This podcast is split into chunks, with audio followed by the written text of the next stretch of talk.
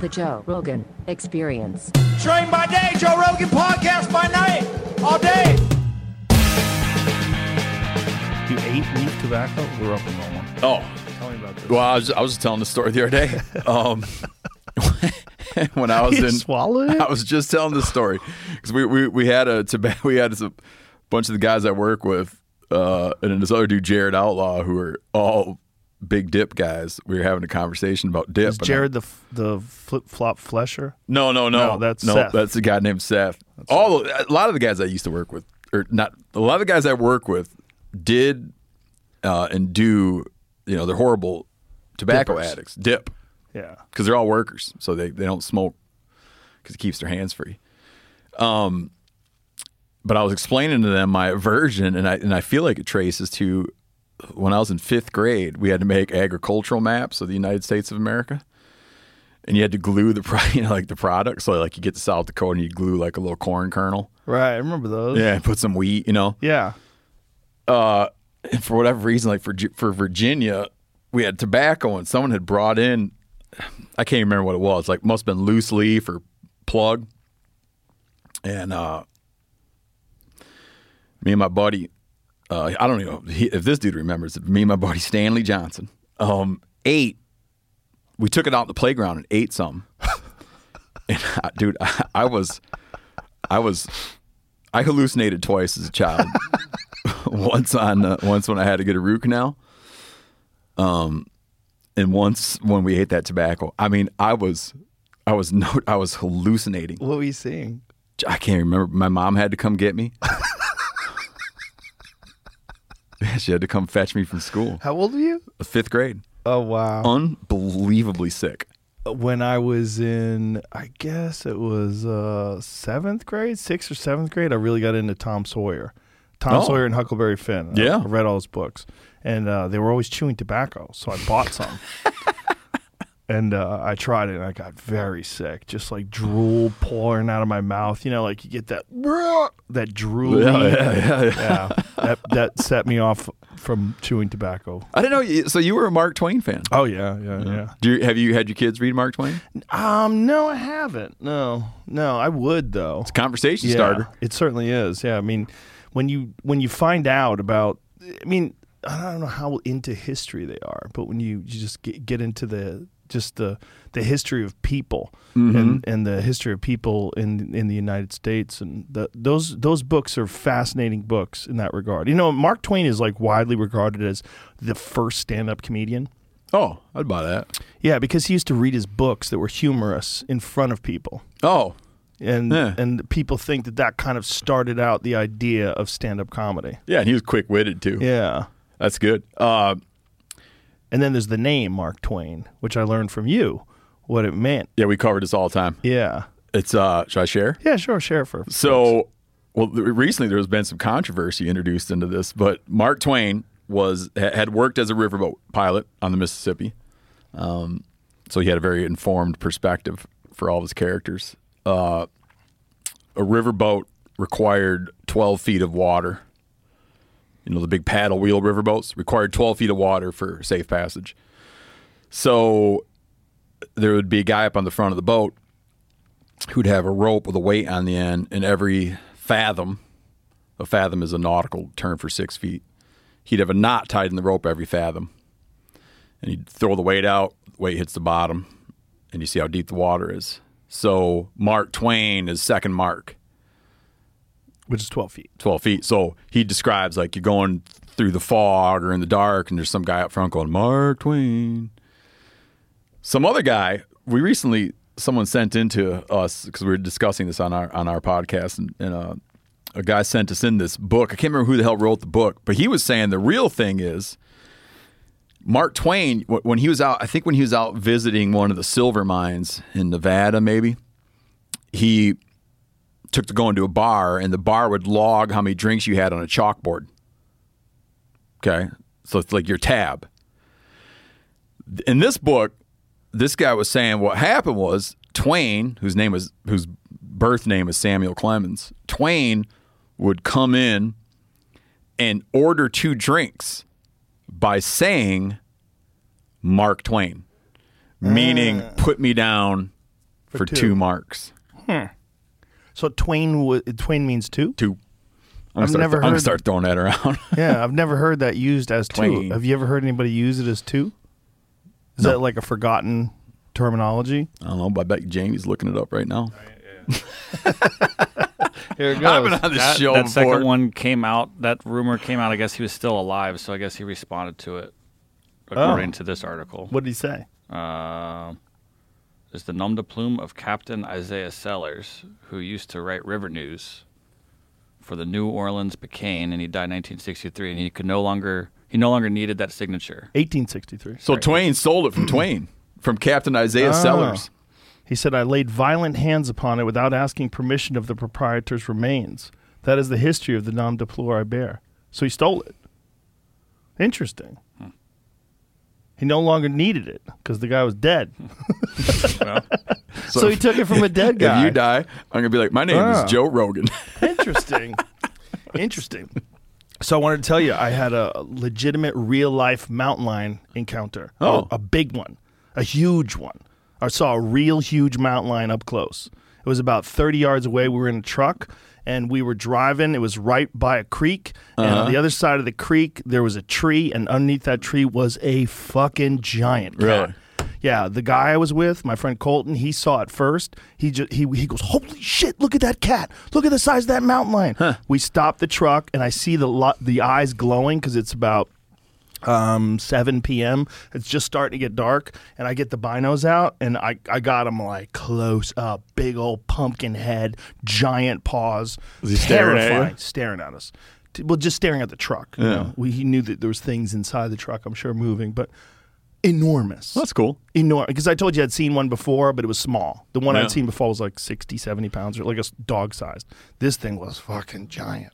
That's great. Giant. It was terrifying. Those- eh, See, if you've had two sightings, that's a that's a lot. So that, They're few and far between, man. yeah, this was the first time I saw one clearly, like not moving, stationary, looking right at us. The whole encounter lasted 30 seconds. It was like a real view of one.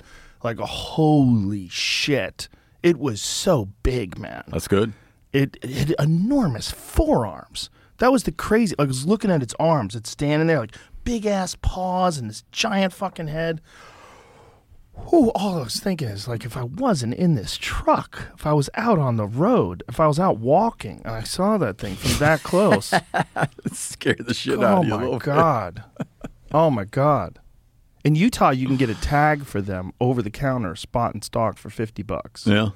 Yeah, it's hard to get a tag with hounds. Oh, it is. Yeah, Oh, okay. you gotta yeah it's draw it takes a Yeah, while. I think they even the states that um the states that like Washington used to have a hound season and they lost it to the animal rights activists. Um but they still maintain their their uh, regular hunting season. Texas treats them like coyotes. Yeah. You just whack them. You, there's there's a happy middle ground. Yeah, There's a happy. I, I I think that um. I think the states that, that manage them as a, I think the states that manage them as a big game animal are on the right track. You know. yeah. The states that don't do anything about them, like California, then you get a case like a couple weeks ago. A five-year-old kid got bitten by a mountain lion in Calabasas. His mom had to punch the thing in the face, Mm. and you know, the kid's in the hospital. The thing bit his fucking head. Yeah. It was weird. A couple su- Ninety-pound cat. two summers ago, well, you and I might have talked about this. Two summers ago, Oregon, Washington had its first mountain lion fatality in state history. In the same summer, Oregon had its first mountain lion fatality in like 98 years Yeah. in the same summer. And how are they managed up there? Uh, like I said, Washington used to have. Oh, right, they had a hound season, but you can still just get a tag. I, I, I was communicating with a guy who was developing a, a mountain lion hunting strategy that's pretty ingenious. He goes out the same way. He goes out the same way a hound hunter will go out when there's a fresh snow. He'll go out and drive roads, drive logging roads, whatever, and, and cut a track. But instead of setting his dogs out on the track, he'll just start tracking the lion. Just walking. Yep. And every time he gets to like a good piece of bedding cover, like a clear, like a grown up clear cut or a canyon, he gets to a good piece of bedding cover, he stops and turns his predator caller on Oh Jesus. and calls. And he was he was let he was writing us in saying how he's been trying it. I'm like, that's a pretty genius idea, But really. explain to people what a predator caller Oh, is. so you can a, a predator caller is a pretty broad term. It just it just you can do it a mouth blown predator call, which mimics the sound typically of a dying animal. Um, so so the most if you just went into a, a sporting goods store and walked up to a shelf and bought a mouth blown predator call, it would probably mimic the sound of a dying rabbit. You can get like jackrabbit, cottontail rabbit, and it's it's just a horrific sound. It's like "Wee, wee, wee," you know. Um, then they have electronic callers that have these massive libraries. So I have an electronic caller. I think my I have a Lucky Duck electronic caller, and it's got a library of dozens and dozens of sounds. So it's like you can have it play um, woodpeckers in distress. I mean anything Really? imaginable. Oh yeah, it's like house cat noises, which is attractive to urban coyotes. You, Oh, a vast, wow. yeah, a vast library of sounds. Um, so he would go and turn a predator caller on, and a lot of times, um, like fawn distress calls, um, it's just like loud, excitable noises that are attractive to predators. Um, and eventually, he wrote in that he he said he sat down, turned his collar on, and you know I, I actually say turned his collar on. I don't know if he's using an electronic, like a battery powered collar or a mouth blown call, but either way, he said you know within a minute, there's the lion, and you got him.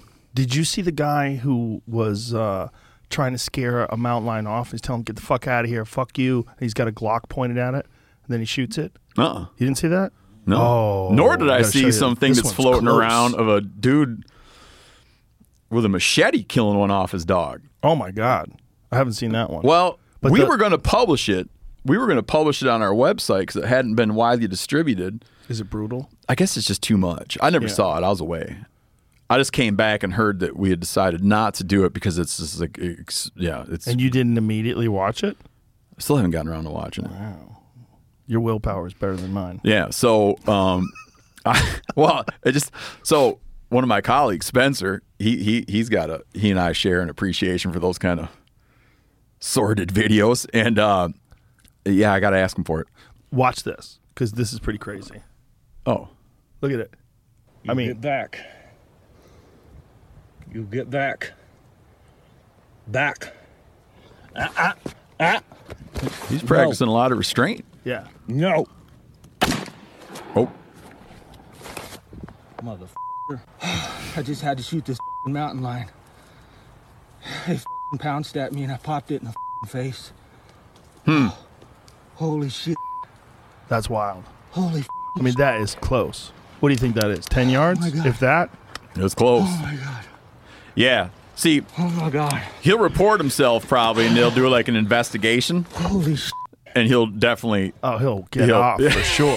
he'll I mean, that, look how close. Go he'll back have- to that. Look how have- close that is. yeah, that's amazing, That's man. not even ten yards. I mean, that might be fucking five yards. No, it's yeah feet. Oh, you know, Yanni had a big one too. You know, look how big that thing is. See, I disagree. You don't think that's ninety pounds, hundred pounds? Oh yeah, okay, yeah. it's not big. Like the one I saw was like a buck sixty. Janis had But that's big several of them come into you. his turkey call this year. Ooh. Yeah, had a three pack come in. Jesus, A female, two of her kits came into the turkey call. what did he do? You know, I don't know what he did. He didn't freak out. He kind of, sh- I think he shooed him off or started talking to him. Oh Jesus. Yeah, because he was calling to a turkey, and the the lions were kind of coming from behind off to the, his right side, and he was he's not certain whether they were going to pass by his right shoulder on the way to the real turkey, or if they were going to him. Mm. What else is funny that ha- just happened to him this spring? He shoots. He has this on video. He shoots a turkey. Well, he has the lions on video too. They're on, on his. He's got them on his Instagram, but he shoots a turkey, and all of a sudden, I mean, no sooner does that turkey get hit, that a, co- a coyote has it and is running away, trying to grab it, Wow. or sh- shouldn't say run away, trying to like wrestle the turkey. So did you shoot the coyote? No, but he's just standing there, and the coyote was because you know they'll come into the turkey sounds, so shoots the turkey. The coyote comes out, and then the coyote doesn't run off until he kind of goes at it to spook it. but it stayed right there, like while he shot the turkey. They are so fucking bold. Those things. Yeah. They're I- so clever too. They come in. Um, one of my buddies, Seth, I think they called in three coyotes turkey hunting in one day this spring. I've had I've had bear, black bears, bobcats. uh, sorry, black a black a black bear, a bobcat, many coyotes come in to turkey calls. But I have never had the lion thing. But I got a few friends that have done lions, and I feel that that is like the greatest. That's a good achievement. Did you? Were you the one who told me the story about turkey hunting where you you heard something behind you and it was a bear? Was yeah, that you? Yeah, I heard it exhale. I didn't know it was there until it exhaled in my ear. How far away? I mean, Inches. me to you. Oh Jesus. No, I'm not joking, man. Like exhaled in my ear. It was like he got there and couldn't figure out what was going on. I all of a sudden heard him go, and I turned and just yeah. Ooh, how big was he? I don't know. I don't know. I honestly didn't. It was so like Freaky. disconcerting, and he was gone so fast. But uh, yeah, I, I wouldn't be able to say. I think that all these people that vote against mountain lion hunting and Mm-hmm. have this perception of mountain lions need to be around one. They need to experience that just to understand that those things need to be managed or they will kill your kids. Like you really Yeah. need to see it. I don't know that they. I mean, it's so seldom that they do. No, it's not going to happen. No. Like it's not a realistic adventure. I, I think that I just think yeah. In, in my view, if they're well managed, I, I just in my view they like they should just they, they need to be managed as a renewable resource. Right, but see that term Why, why, renewable what's with the, what's with the the shooting, star? this guy it just came with the, the setup. When we bought these star panels, they they have the option for a shooting star. We thought it'd be cool. Oh, yeah. One shot over the de- but you, the look the look that people get when they're not sure what's going on. You know, Twain was born the year of Halley's comet and died when the Halley's comet came back, and he predicted that he would die. Whoa! He came with the comet and left with the comet. Wow, Yeah. that's pretty Anyhow, intense. back to Mount. That term renewable resources, like that's a good term. Like you use that term as as a hunter and as a conservationist, but most people, the problem is like the people that vote. Right? Like like a good example is British Columbia, right? Yeah. Because uh, British Columbia bans grizzly hunting because they think grizzly hunting is trophy hunting. Meanwhile, they're like overrun with grizzlies. They have Yeah. a lot of grizzlies, and they would manage them by controlling their population. Would you know, it would keep people from getting attacked. It would keep live, livestock from getting attacked, and the encounters were frequent. Like my fr- my friend Mike lives up there, and he's like, there is no shortage of grizzly bears. Like they're all over the place up here. He goes, and now what they've done is they've stopped people from managing them because the people in the cities who never have any encounters with them whatsoever think that it's unsightly to hunt them. Yeah. They- but they allow black bear hunting because black bear seems to be uh, something that people actually do eat. But then you can't gut them because if you gut them, they're worried that people are shooting them just for their gallbladders. God, yeah, yeah, So it's wild. yeah. For a long time, you couldn't have a gallbladder in your possession. Isn't that crazy? you couldn't even you couldn't even use your own bear's gallbladder. But here's the here's the problem that I see. If you okay, ducks don't kill people generally. I'm sure someone somewhere. Oh, you know, I was reading the other day. This state, uh, this state has more animal deaths, more by far and away. Texas has more people killed by animals than any other state. Well, there's more tigers in captivity in Texas than in all the wild of the world. You know, it winds up being dogs Dogs kill people here? are the number one. really? Yeah, What dogs, kind of dogs? domestic like feral dogs, domestic dogs, Feral dogs. Yeah, dogs kill. So you yeah, like Texas. Yeah, there's like North Dakota and Rhode Island had like had like zero animal deaths. Very low populations because one's because one's small and one because one's barely, you know, it has a very low population density of humans, and one just small enough to not have that many citizens. But yeah, Texas number one, California's a distant second. Um, wild pigs, dogs, rattlesnakes. But but here's the thing: ducks don't kill people. Far, you know, generally. If, someone, if if you're going to go around and determine what we should be allowed to hunt based on what might kill you if we don't hunt it, I would be worried about the future of duck hunting.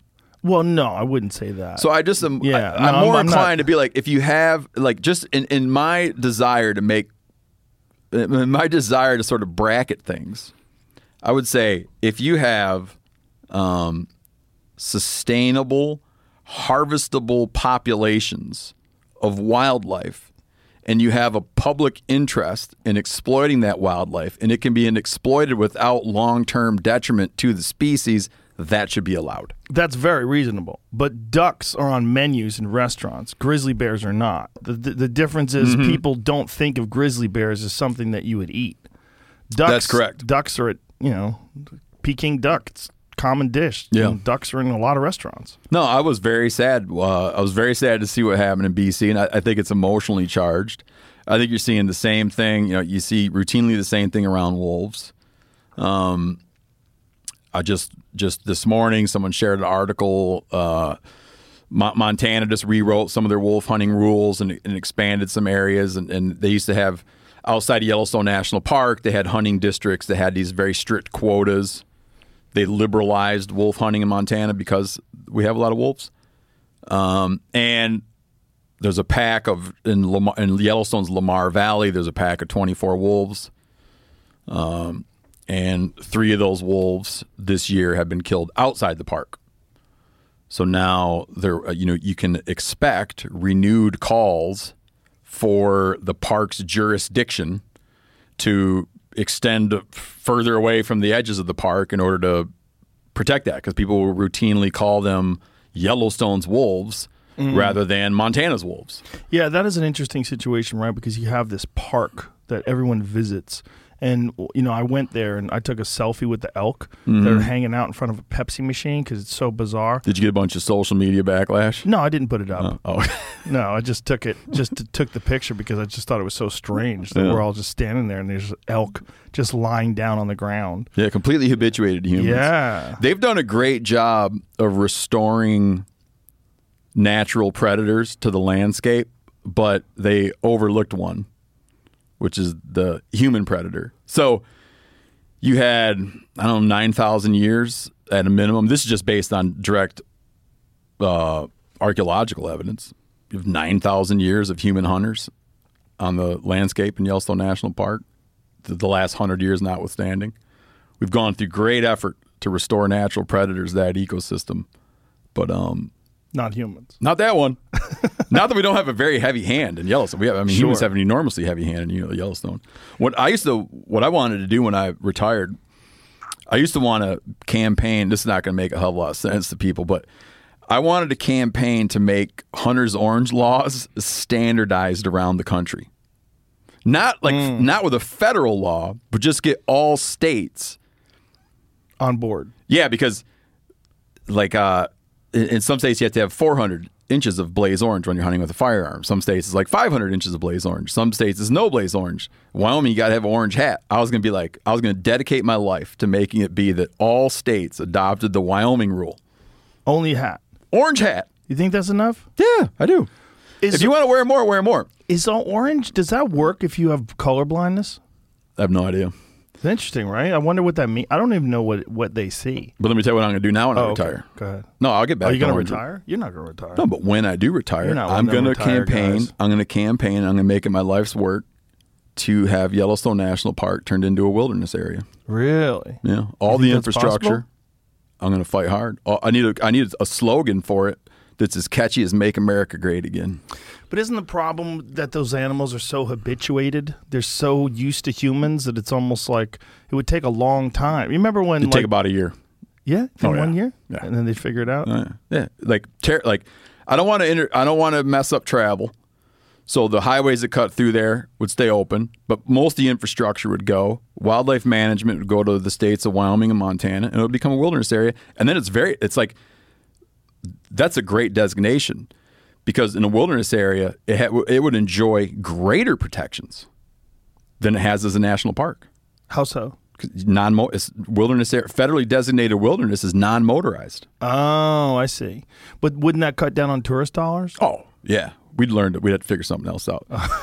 Listen, weed's going legal in Montana.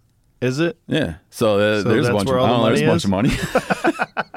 I'll figure that out. I have I got I, you know when I retire I, when I retire I'll get all the details sorted out. But I just think it's time to like restore the human predator. When I first went it's time to, to do what's right on that landscape and protect it.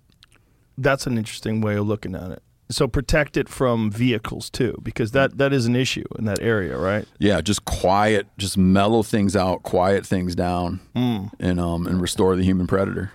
I just got to think of a sweet uh, slogan. Such, it's such a massive place for tourist dollars. I mean, so many people visit Yellowstone every year just to look at the animals and occasionally get knocked through the air by a buffalo. mm-hmm. Those bison videos where people get too close, those are fucking hilarious because they happen every year. Yeah. People go flying through the air and flip and land on their head. Uh, to return to Hunter's Orange, yeah. you had a question about Hunter's Orange about being colorblind. Yeah. I don't know, but um, um, the the whitetail hunter. Oh, here it is. Can deer see an orange? Well, that's deer. Yeah, well, Yeah. listen. Here, uh, here's here's the thing. God, God bless you, Jamie. But, um, uh, lots been written about what deer see. It, it's just, it's just speculation, you know, Because their see. eyeballs function very differently. yeah, different. it's just different. So how, what they see and how they respond to it. But uh, for, interestingly, um, Mark Kenyon, who's a very avid whitetail hunter, uh, he can't blood trail. Because he can't see blood? Yeah, because of colorblind issues. Oh, wow. Know, That's crazy. What if he has, like, what if he uses I might like, be a messing up. black Maybe it's light? his dad. No, I think it is him that can't. Yeah, it's- he got no. He's got to use various tricks or bring someone in, but he can't like clearly pick up blood. Huh. And as in uh in blood trailing for me now that my eyeballs are going bad short range, Um Do you use glasses? Reading glasses. But when you blood trail? I hadn't thought of it. Why I just because it gets it, it, my my eyes get worse every day now. Like not every day, but I mean it's like it's it's noticeable. Do you so take with this year blood trailing? I was getting I, I I had a younger person with me, the flip flop flusher Seth, and he was spotting ten drops to my one, and I realized it's like I'm used to looking for blood up close too much. And I Mm. gotta gotta, back up gotta back up or get my damn glasses on because it's get getting har- it's on. getting harder to blood trail. Have you taken any supplements for your eyes? Like, there's like lutein. No, because it's only right now. uh, No, I'm ready to do anything, man. It's Mm. only right now becoming a thing for me where I'm starting. It's starting to. Uh, I But we've been like talking about it for a couple of years. I know, but now, Now it's a real issue. listen. You see this? Yeah. What's that? Oh, you got glasses in the back of your fucking case for your phone. Yeah. It's that bad. Well, I Let me see. A, them. Let me see them glasses. Let me see I them hit a point where I couldn't order in a dark restaurant, and I had, and my friend lent me those These are hilarious. so I could order. These are hilarious. Dude, those are great. You look cool in those too. Do it. Um, and I had to use his to order, and then I used his to order a set of those. These look like you've had Vaseline on your fingers and you've just been like trying to polish them. I haven't cleaned them yet. Oh yeah, but anyways, blood trailing's getting hard. Hunters, yeah, Hunter's orange. I think is, um, you know, I, I, thi- I think it's a good idea. Some states don't require it at all. Yours, the state we're sitting in right now, doesn't have a hunter's orange law. Right. Did you hear about that? Um, the guy who got shot, uh, archery hunter, got shot by a muzzleloader hunter in uh, Colorado this year. This year, Yeah. I haven't heard that. I know it happens every year. I hadn't heard that. Yeah. I mean, you just gotta wonder how the fuck does a person think a person is an animal? I mean, how does how does that ever happen? Not only that, he thought he was uh, an animal, and he thought he was aiming at, the its lungs. Yeah, it's crazy. yeah, I mean, I think the uh, archery hunter was in full camo, and this guy, No. you know, My friend Robert uh, Abernathy got shot turkey hunting. Um, really. yeah, I, I I know a handful of people that all been shot turkey. I know one guy's been shot turkey hunting twice in the same Jesus Christ. in the same spot. Did he? What did he have? Uh, like, was he using some fan in front of him or something like that? He know? was doing what he was doing. What's a tab? He was doing something that's pretty taboo, which is he was mimicking the sound of a gobbler. He was mimicking. So when you're hunting turkeys in the spring, you, you have to kill males. right. and you usually make a sound of a female to draw a male in. Well, he, um, you can really, you know, it can be effective to mimic the sound of a male, It's like a challenge. a challenge, right? So, um, you'll appreciate like like cow calling at an elk, but a little bugling at an elk can get him get his blood boiling. He was had pulled all out of the stops and started mimicking the sound of a male and got shot. Then he's hunting the same spot years later, mimics the sound of a male, gets shot by a different guy. Jesus Christ. And very different attitudes of these two different people. The one guy that shot him wanted to fight with him and blame it on him. Uh, the other guy that shot him felt so bad that he quit hunting and he had to uh, befriend him and make him comfortable to go hunting again. So one person took an adversarial approach to the man he shot, and one person was deeply repentant to the point where he gave up the discipline. I was watching a video yesterday of a woman who rear-ended this guy in a Lamborghini and then got out and started screaming and yelling at him that he hit her car, and the guy was laughing. Did you see that video?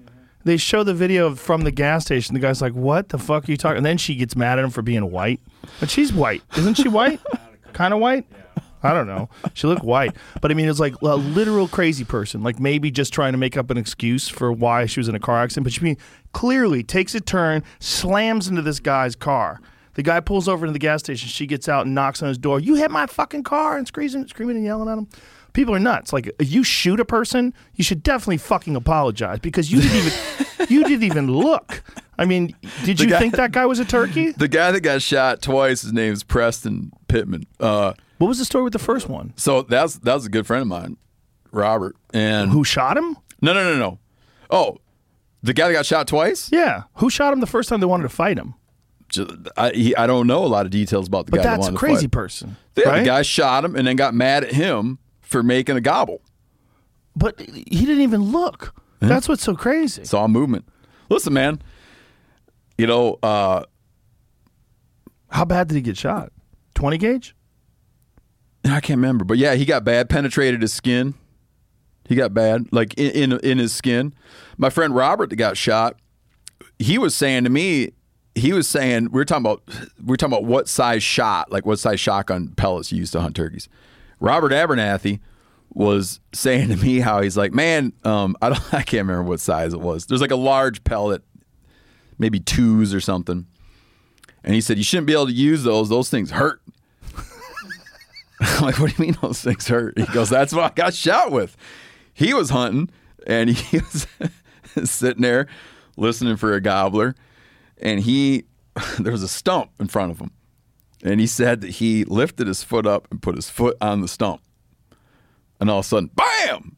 Someone shoot him in the foot? Yeah, in in in conversation with the man that shot his leg, the man said to him, "When you lifted your foot up on that stump, it looked like a gobbler going into full strut." Oh my god, that guy's blinder than you.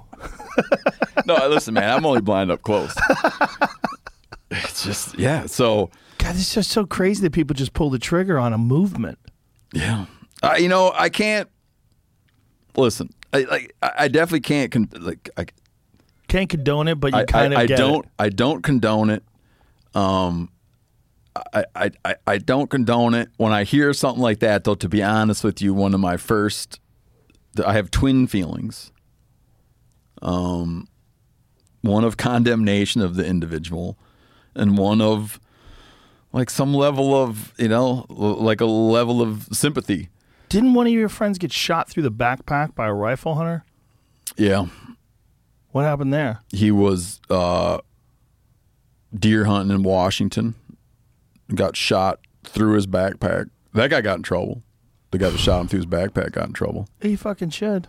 Um, Jesus Christ. yeah, I probably told you my dad got shot in the foot. Not on it. uh, He he just got shot in the foot rabbit hunting.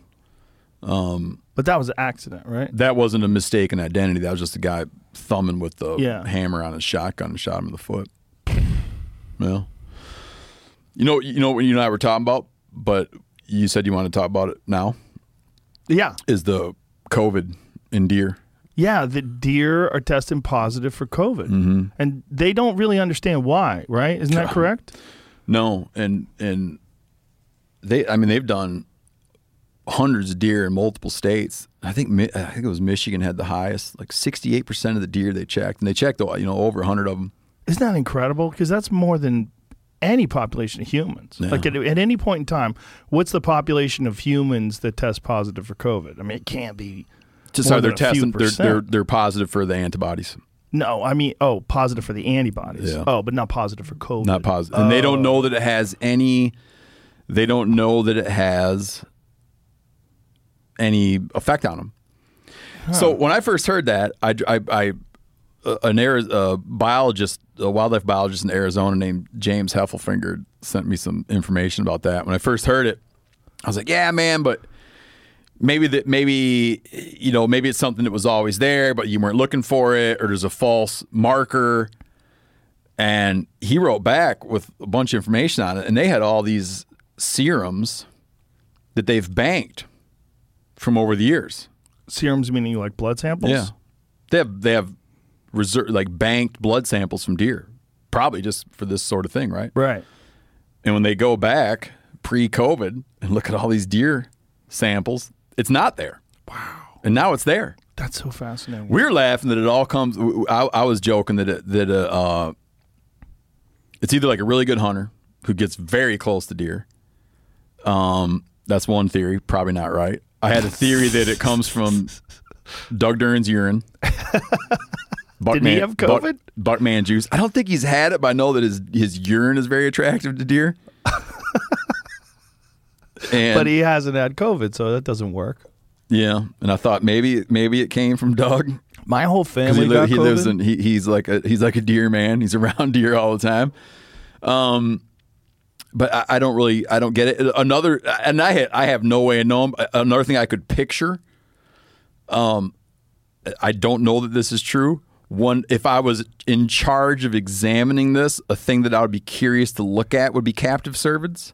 Ah, which are in very close proximity to people. which is also how they spread CWD. Yeah, CWD Yeah. can be spread that way. Um, they just had another deer farm that shipped, you know, 100 and some CWD positive deer around the country. You could see that that would be a case where you had captive deer in very close proximity to humans, and then those deer are rubbing noses through the fence with wild deer. Like that would be a thing I would look at. I have no idea Yeah, that makes sense. or or just I don't know, man. You walk out to your, you know, you're in the suburbs somewhere where you got deer hanging out in your yard, like deer hang out in my yard, Yeah. and you walk out to your car in the morning and sneeze, and some freaking deer walks by. I don't know. Yeah, but that's highly unlikely It sure because seems like it. uh, outside uh, contamination of people, people getting COVID outside is almost unheard of. Yeah. It's- And it, my- it shows up in like zoo animals, close proximity to humans. Does it shows it? up in like fur farms, like all the mink they had to destroy in Norway, close proximity to humans. I heard tigers, like in the zoo. They've Mm-hmm. caught tigers in the zoo. My uh, whole family got COVID, and uh, I was I was curious to see how my dog would react, like whether he would get it, because you know I didn't like shy away from him. Like a lot of times I watch TV, and he like on the couch, and he likes to hop up on the couch and cuddle. Mm-hmm. So like while I was home all day sick with COVID. He just hopped up with me and hung out with me. So I'm like, should I be fucking petting him like this? Like, Oh yeah. I'm like, he seems all right. We had that argument where when I had COVID, I was out in our guest house quarantining. Um, I was got it. I was gone when I got it and got home. And before I went in to see my family, I just went to this. We have a little guest house. I went out there and, and eventually got my test back and had COVID. And I let the dog in. Oh, and then into the house And too. then, and then, then my then we had to like do all the. My wife's like, I don't know what happens now. Like, is the dog supposed to quarantine? I think the dog should quarantine probably. we, we didn't quarantine the my, dog. I was the last one in my family to get it, so I wasn't worried about them getting it because they already had antibodies. Yeah. But I'm like, what about the dog? But I'm like, I think he's probably already had it. I, mean, I don't want to test him because I don't want to put him through a fucking a blood test. You know? Yeah, no, it's funny about it's funny about dogs. The, the weirdest thing about quarantining with it, at first, man, my kids were upset. They're crying, you know, like very confused. Oh, because you can't come in the oh, house. Oh yeah, I'm out in the garage, and I'm like, no, no, no, no, no, you know, Oh wow. because then you, you know, if you come up to me, then you're not supposed to go to school, and like I'm gonna Right, go out there, and they're like upset, and they're bringing, they're making artwork for me, and bringing me food. and after a few days, they're just like, the fuck's that guy? they got used It to it. it just, it was like I ceased to exist after a few days. Wow, kids adapt. That's funny. That's funny. Oh yeah, man! It was like they forgot all about me. And I was out there. I was out there, you know, uh, taking a few, taking naps and stuff like that. It is interesting about the zoo animals because the zoo animals maybe close proximity, but all of it outside, and then also no real like physical contact with zoo animals. So that's What are you talking about? No physical contact with zoo animals. like tigers. Oh, I read that tigers had gotten it. Like big cat. See if you can find that. I'm pretty sure that's what I read. That these tigers have gotten in the zoo, unless Yeah, maybe they had to handle the six, tiger. if you're talking about 15, if the new, not the new, there's this sort of like weird rule of thumb that you know, um, you know the rule of thumb like 15 minutes, six feet. Yeah, it's nonsense. Nine lions and tigers at the National Zoo are being treated for COVID. So through the through the fence or cage Wow, or that's a couple weeks ago. Of course, they're spending that amount of time. You know what? At my kids' school, you know what they do that's that's uh, really interesting. You know the whole like 15 minutes, six feet thing. Mm-hmm. They limit their my boy, my older boy. They limit his lunch time to 15 minutes Oh well, that doesn't make any sense. Because then they're like, yeah, no one's the time. no limit. one's gonna.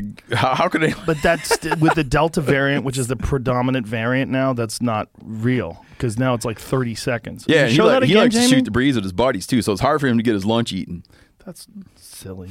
It's you know what's remember when we were, we were kids you had chicken pox you'd go over your friend's house so you could get chicken pox like if he had chicken pox everybody would go and get chicken pox let's get it over with now now we're scared of something that doesn't even harm kids uh, zookeepers first noticed last week that the animals were displaying symptoms including decreased energy and appetite and coughing and sneezing the animals are now being treated with anti-inflammatories, anti-nausea medication, and antibiotics, the latter of which is intended to address a likely secondary bacterial pneumonia. God, I, I didn't even do any of that stuff. No, that's pretty crazy though. That it's.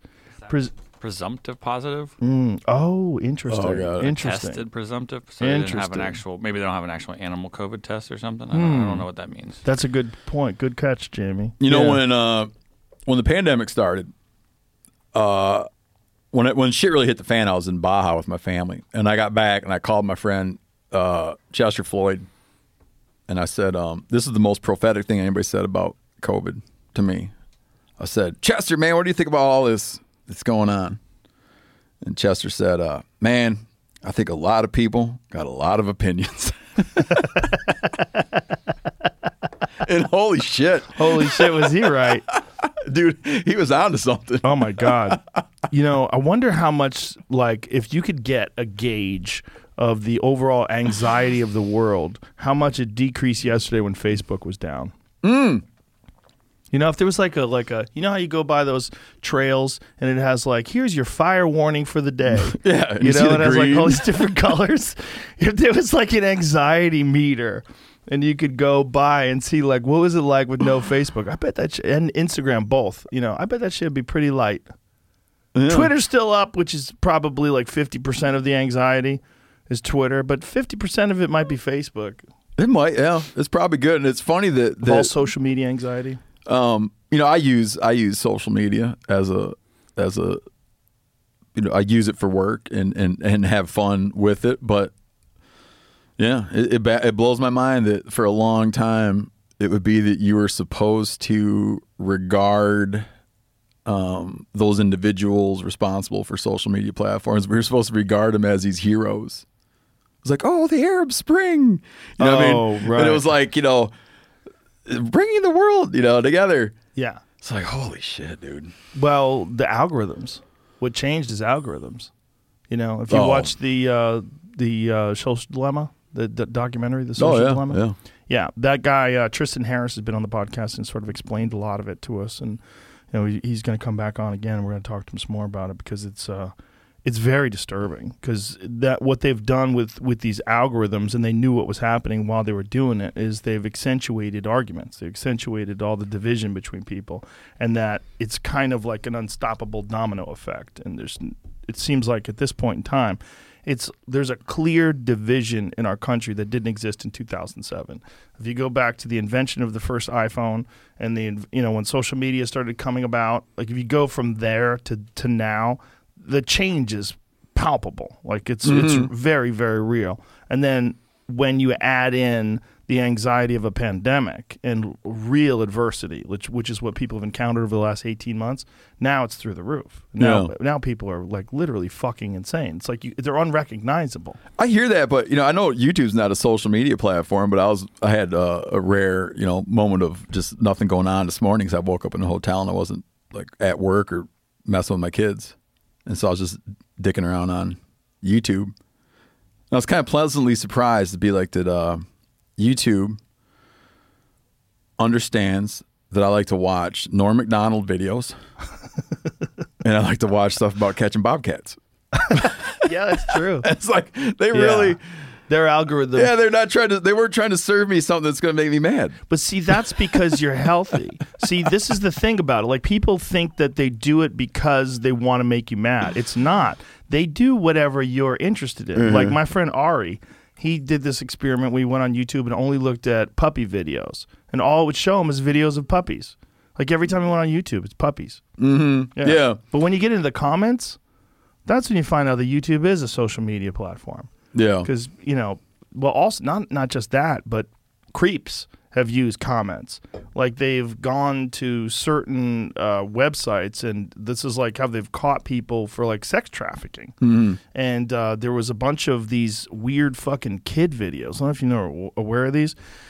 They don't understand what was going on. They don't know how, know how these things were made or why they were made. But there was a bunch of kid friendly looking videos. So it'd be like Donald Duck or Mickey Mouse, but then they would get drunk and like fall down and bust their head open and it was it was really Huh. weird. But these videos would show up in like if a kid was looking at cartoons and if you're one of those parents that just like gives your kid an iPad and just go ahead. Your kid would watch normal cartoon videos and then all of a sudden in the feed because of the algorithm these uh it was like Spider-Man was a bunch of them. Here's a for instance Oh, screenshot. jeez. This was like Elsa Gate stuff. Oh yeah, I'm not was showing this online. This is just for you guys to see. But Yeah, Elsa Gate was one where Elsa from Frozen, there was a, a ton of these videos where kids were looking up Elsa videos. So because they were looking up Elsa videos, all these other videos that were also Elsa videos showed up in them. And apparently what was going on is like inside the comments. Am I wrong about this? Inside the comments there was like people who got arrested for doing Uh, yeah, that's where I I don't know. I won't. I'm not going to say that didn't happen. I don't know. Yeah, there are uh, FBI investigation. Yeah, there it got crossed over into like the pedophile. Yeah, so genre. Like, they were pedos- using code words and stuff. Mm. Yeah, they were using these comments like they would meet up on certain videos and they would communicate inside the comments of those videos with code.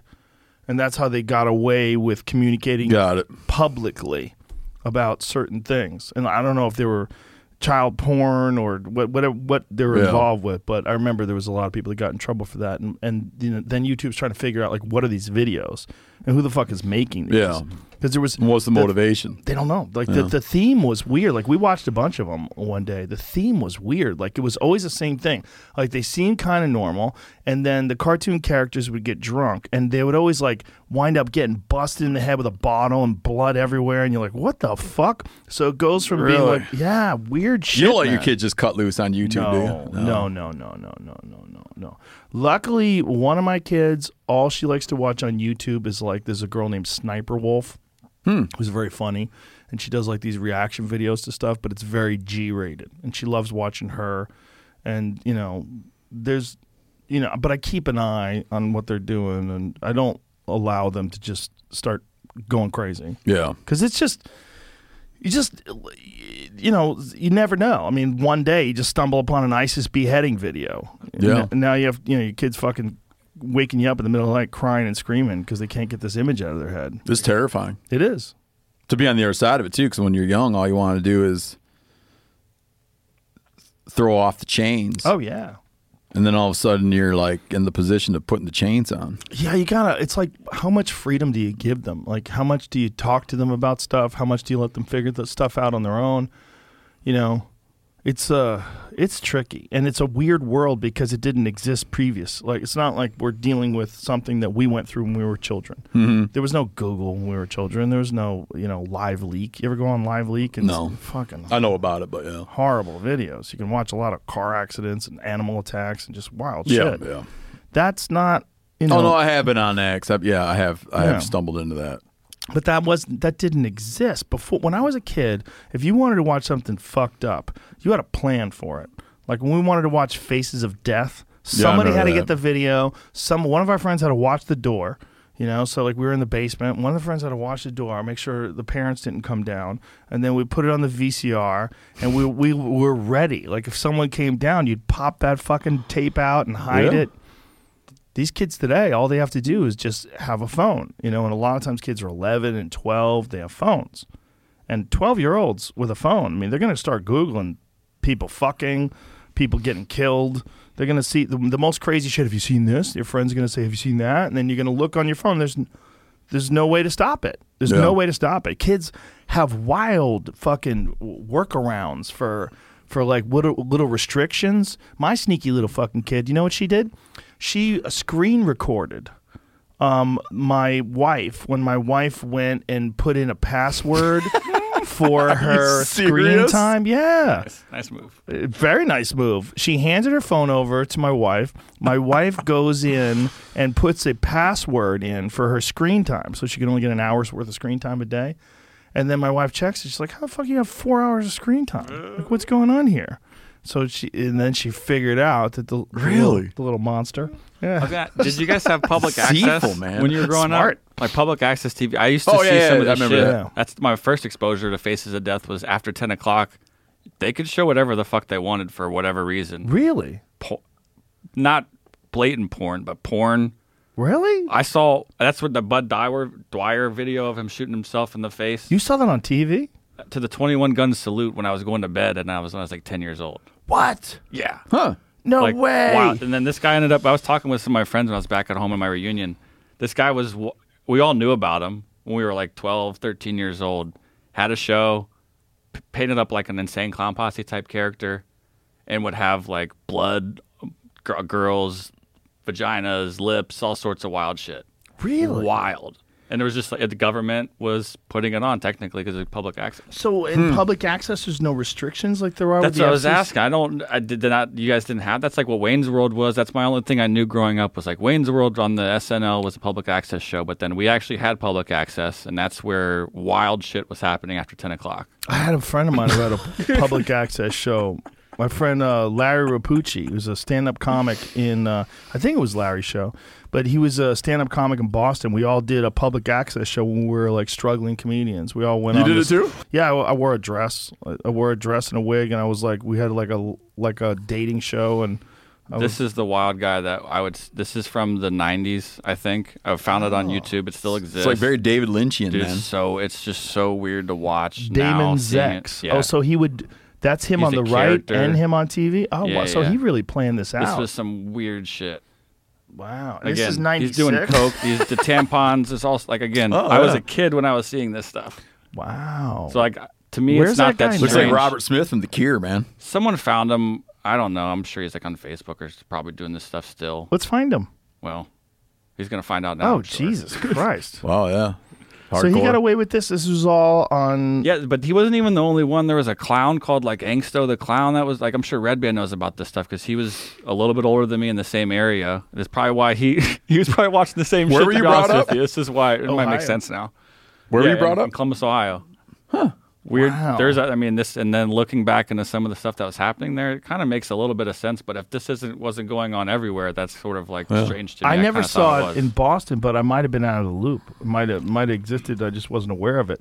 But I thought the regulations were across the board. If you were broadcasting, I didn't think that public access was different.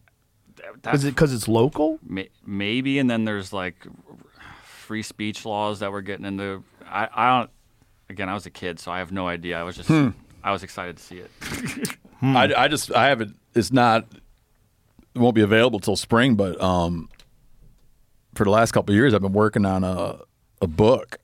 You know, like this is the thing I thought I'd never do. I used to be annoyed by people who thought about their kids before I had kids, but I have a book that I just finished called uh, "Outdoor Kids Inside World," and it's about you know kids in nature, raising kids. And yeah, man, if you'd asked me, dude, like 10 years ago, I'd have been like, no way I would do something like that. But it's just harrowing, man. It's like scary. What is scary? Having kids. Oh, okay, yeah, yeah. Worried about them and Just like the what, yeah, danger. yeah, and like trying yeah, to guide their Yeah. guide their experience, you know. And for me, I don't know. Yeah, I've I've found that, um, that that, ex, you know, exposure to nature, experiences in nature, understanding nature is like winds up being an avenue of approach that I have with them that works for both of us. Because like hmm. a common language, you know. yeah. But yeah, man, it's it's it's it's terrifying. And then the and then the, the feeling of hypoc- the hypocrisy that you get of things that meant a, that when you were young, things that meant a lot to you and felt very authentic to you, like freedom, freedom to consume what media you wanted, freedom to talk to who you wanted to talk to, freedom to go where you wanted to go. Um, that later you're in a position where you're um, denying denying someone something that you really wanted in an honest way when you were young. Yeah. Um, I had a It's conversation a pu- with it's Jonathan, a push and pull, man. Jonathan Haidt about that. You know, he talks about uh, the the concept of free range kids. Mm-hmm. About he lets his children wander. It was Jonathan Haidt, right? Was right the coddling of the American mind. Mm-hmm. Um, he lets his kids wander around New York City. Like he lets his kids walk home from New York City, Yeah. and you know he's talking about one time his uh, his kid got a little lost, and they were really really scared. You know, it was like they were trying to find him, and it's like a terrifying feeling. But that ultimately the development that the child receives from being able to navigate the world on their own is very valuable, but there's a risk. And so you like have to weigh this risk versus reward. And the opposite of that is people who helica- helicopter parent, and we know how that turns out, right? That's not good when you overly coddle your kid, and your your your kid is not exposed to any sort of adversity or any sort of danger or any sort of adventure or any sort of uh, independence. That it, it can be stifling, and then it takes a long time for the child to develop outside of that parental environment once they become free they're like there's different kinds of kids right there's kids that grow up in bad neighborhoods with very little parental guidance and they're 18 and then there's kids who grow up completely coddled and completely protected and insulated and they're 18 and then they run into each other totally different life experiences you Yeah. know? and i was the former you know, I was the kid that didn't have a lot of guidance when I was a kid, and I was a kind of a lock key, a latchkey kid. that's, i'm let out. glad you just used that word. Yeah, it's a common word, right? Common phrase. Well, apparently it's not. No? I grew up with that word. Yeah, I latchkey I was commenting on how my wife in her early years was a latchkey kid, and she's like, I haven't heard that word in a long time. I'm Hmm. like, that used to be a word, dude, like latchkey kid. Yeah, you got a key. You got a key, and Yeah. you, you get you came home and no one was home. You know, when I was That's twelve great. years old. Yeah, just I mean, it wasn't like five days ago. Someone was pointing out to me that that word doesn't get used anymore. Yeah. Well, kids don't. I mean, it's kind of a different thing. You don't really see twelve-year-old kids walking home with a key and opening up their front door anymore. I mean, I think about my children and how young they are, and I, I can't imagine them doing that. But I did that, and I think that the independence that comes from being a kid who walks home from school by yourself and g- opens your door by yourself, and you know, and then uh, my parents didn't come home till you know whatever it was. They worked till five, and then they were home. I was out. I would go places. No one knew where the fuck I was. There was no phones. There was no cell phones. You know. Yeah. I l- could leave a, a little post-it note or something like that. it, it's it's been interesting to watch um, as a parent the way that you that different parents find what dangerous things they're comfortable with. Um, friends of mine, like my friend Kelly, lives in New York, right, and she'll talk about, and we have similar mindsets um, about ex- exposing kids to risk, and her kids will take the subway, right, or whatever, home. And to me, where, where I where where I live, and having not had kids that age in a city, like I can't picture what she's getting at. You know what I mean? I, I go like, wow, that seems just kind of like, Crazy. yeah, like, uh, How almost- old are the kids? irresponsible. Uh, I'm trying to think how fourteen and nine or ten, somewhere in there. Hmm. Um, and I don't know, they've been at it for a while. But either way, like things that some people would regard, things that people from the outside would regard as like hard to picture. Mm-hmm. You know, yeah, sort. But at the same time, I expose my kids to like danger that I have decided is like an okay danger to court. I'll expose them to being, you know, they can be around grizzly bears. They can be unescorted in areas that have mount, a lot of mountain lions and bears. We take small boats out into very big water. Um, we do all kinds of things, but it, it's like things that I've decided are um, good risk, healthy risk. Have you been around a grizzly with your kid? Yeah, my Where? older my my boy I have Yeah. Yeah. Where, where at? in Alaska. Yeah. Yeah. And then a lot of other, and then, you know, a lot of very up close exposure to black bears. Very up close. Yeah, and living on and, Montana. it's- and then I see that, like at our fish shack in Alaska, it's like a daily occurrence. But I see that, and I'm and I'm thinking, man, I, I love being able to expose my kids to like this, and to have them be not jumpy people, mm. you know. But then Yeah. other, but then I see that that I hear that they were at their friends on YouTube, like unfettered YouTube access, and I'm like, oh my god, oh my god. right, they're gonna believe in QAnon. You know, yeah, it's just like we all find our ways to be, you know, we all find our ways to tr- like try to find some way to be comfortable and try to find some way to not be overdoing something or underdoing Yeah. something. Well, I think kids for sure need some form of adversity to work through, and I think sports are really great for that for kids. You need to learn how to lose. But man, I know some stunted people that played a lot of sports. Yeah, it's not bet. Yeah. it's not a hundred percent guarantee, but it is a guarantee that if you've never encountered any loss at all, mm-hmm. you're fucked. Any challenge. yeah, no challenge at all, no adversity at all. You know, and then dependent upon the kind of parenting that you received. I mean, it's not that it's a. It's not that it is a deal breaker. Like you have to have sports in your life, or you'd have to be good at things. I think you have to have difficult things that you're attempting to do.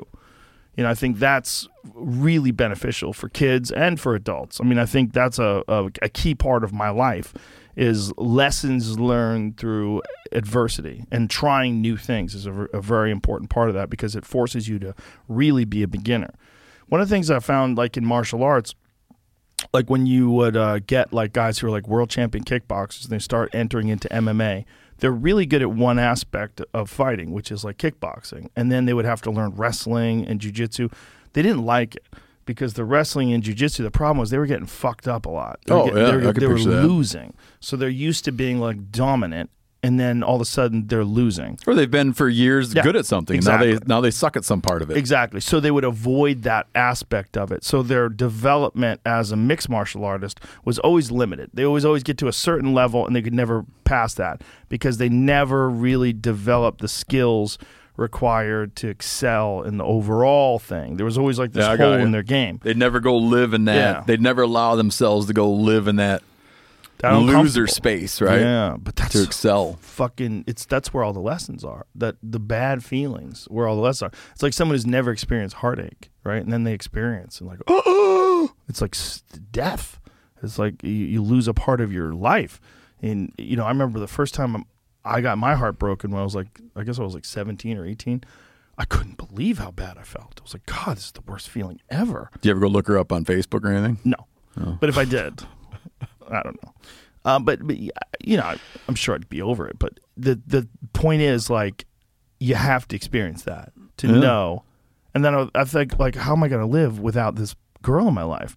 And then, you know, years later, I'm like, how would I have lived if I kept that girl in my life? Yeah. Like, oh my God, it would have been horrendous. I have such a hard time picturing you being heartbroken. Oh, I was heartbroken. Yeah, when I was 18. Yeah. Uh, I know this isn't a parenting show, but um, a friend of mine, he's an It's a attorney. show.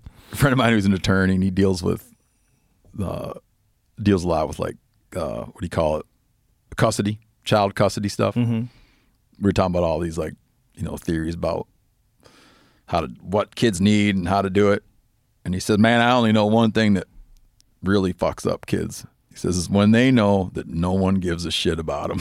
Ooh, He's yeah, like, yeah, that- yeah. that's the thing that that's in my view that's what does it Yeah, You know? God, that's the hardest when you when you see um, foster kids, you know that are um, that don't have love, they don't have a family, they don't have real parents, or maybe even worse, they know their parents are out there, but their parents don't give a fuck about them, and then someone else is raising them. Oh it's damaging Oh, it's so devastating, and it's like, how do you fix that ever? How do you how do you? I think once a child has gone through a really bad emotional development and childhood development, it's like so difficult to somehow or another get out of that space and become like a, a normal person, become a person who's balanced and who who just gets their shit together. It's so fucking hard. I mean, you can't imagine the emotional pain that some of these children go through. It's so fucking devastating. And we um, do this thing. We um, get uh, Christmas gifts for these foster kids, And the the thing about it is though, you get like this sheet of paper where you get like a, a rundown of these kids and their life, and you're like, oh fucking Christ! It's Well, so then you make a selection of gifts. Yeah, oh, that's but it- nice that you do that. It's nice, but it's so hard because you want to just adopt them all. You want to mm-hmm. just go, and you know, my wife's not having that. But I mean, like I, I'm that way with dogs. Like I can't go to the pound. If I go to the pound, I'll have a hundred dogs. I, I can't do. I can't. I'm that guy. I, I fucking love dogs. I, I, I, I wouldn't. I wouldn't be able to go home. While I like that you call it the pound. I still call it the pound, but isn't it still the pound? no one knows. Like latchkey kids, there's a whole generation of people that don't use that word. That's it. No, no, it's the dog pound, man. That's what Snoop Dogg calls it. it's uh, I don't know, man. It's it's not fair. Life's not fair. You know, it's that's a that's an important lesson too. Like people want fair in this world. It's that's not a real thing. You know, there's not fair in looks. There's not fair in intelligence. There's not fair in the way you were raised, and sometimes not fair is beneficial, because sometimes when you get a shitty hand of cards, you develop adversity and determination that a person who's been coddled doesn't have, and that allows you to excel wildly beyond anything that Yeah. they're capable of. Which is a hard thing for me as a parent because all of my favorite friends are fucked up. Like they all had fucked up childhoods, and it made for the most interesting people. But you know they have hor- horrific. Like my friend Joey Diaz, one of my favorite people that's ever lived, found his mom dead on the floor of the kitchen when he was 13, high on acid. Hmm. Yeah, I don't want that to happen to my kid. You know, no one wants that to happen to their kid. But that that was his existence. That's who you gravitate toward. Always, Yeah. always Uh, gravitate. yeah, I, gra- I people. gravitate toward people who had like pretty scrappy upbringing, Yeah, they're more fun. reliable. Yes. Yeah, but reliable. Also, they have a thing that you like to use a term. They have a lot of grr. Yeah. Yeah. But I, I bet you'd look and you'd find that they were deeply loved, but scrappy. Yes, and well, Joey's a perfect example of that because he's a deeply loving person. Mm-hmm. He's like, if you're in his inner circle, you know you're loved. Like he calls you, he tells you he loves you. He's like, he's very affectionate, very loving. You know, because he, it, it's valuable to him. Yeah. He knows what it means to not be there.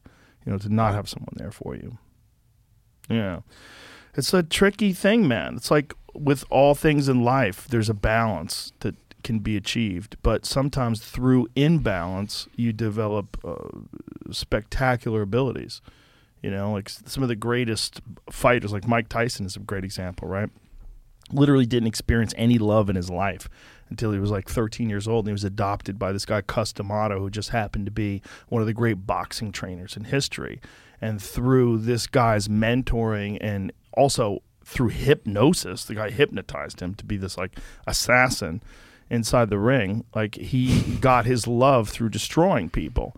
And obviously that worked out really well. I mean, you don't have a Mike Tyson. You don't make a Mike Tyson if uh, birthdays are all you know on time and everyone's buying you a nice Christmas gift and you never run into bullies at school and like you don't get a Mike Tyson. But everybody worshipped Mike Tyson. Like when we were kids and Mike Tyson fought, Jesus, that was a big deal. You know, Yeah. like when I was, I guess I was in my early twenties when when Mike Tyson was in his prime. Holy shit, was that a big deal? When you watch a Tyson fight, I mean, everybody knew when Tyson was fighting. It was like you were going to see a public execution. Yeah. You don't get, you don't create a person like that unless things go badly. My kids have to pack their own lunches and their own snacks, you know, so they be self sufficient. And every morning, my, my wife basically makes them disassemble it in her presence so she can check. Oh, that's funny. what do they try to smuggle in? No, it's just like you're talking about, you know, being like, I don't know, just you know, that's how you make a Mike Tyson. Like, I don't know, if, I don't know, if, I don't know if I don't know if we're gonna wind up with any Mike Tyson. I don't know if you want to be, you know, you don't really want to raise a Mike Tyson, really. Not that Mike's a bad guy; he's a great guy, but he's a great guy because he figured his way through all that shit and became this guy. But that's, uh, you know, Yeah, there are cel- yeah, there are there are definitely um, celebrated individuals who uh, adversity like adversity now and then creates these like spectacular Yeah. people. Um, Could also I think- break them though. Yeah, and I think that to go into it planning on if you went into it thinking you were going to manipulate that system to produce a spectacular child, it would be like ripe for backfiring. It's Johnny Cash, a boy named Sue. oh yeah, yeah, there's a whole damn song about it. Yeah, I mean, it's like I knew I wasn't going to be around, so I named you Sue. That's right. I'm trying to get all like, uh, yeah, he already, yeah, Johnny Cash already thought all that. yeah, he figured it out. I mean, it's a fucking hilarious song, but it's it's it's very tricky. It's very difficult. But I think uh, your friend that pointed out that the worst thing that can happen is a kid that doesn't feel loved. That's true. I think that's probably where you know a lot of psychopaths come from. Unfortunately, people, you know that's old expression: hurt people, hurt people. Hmm. You know, Hadn't heard that. you never heard that one? No, Really? Hurt people, hurt people. no. That's pretty common. That's more common than latchkey kid, I thought. what is it like raising kids in Montana? I mean, you're in this. Uh, I mean, it's really cool because you're in this like super rural environment. You know, a lot. You know, you're in this this area where you're in a nice town, but you're also surrounded by this like gorgeous landscape of mountains and wildlife. and Yeah. it's a pretty fucking cool place. No, it, it, I, I think it it works well. Um,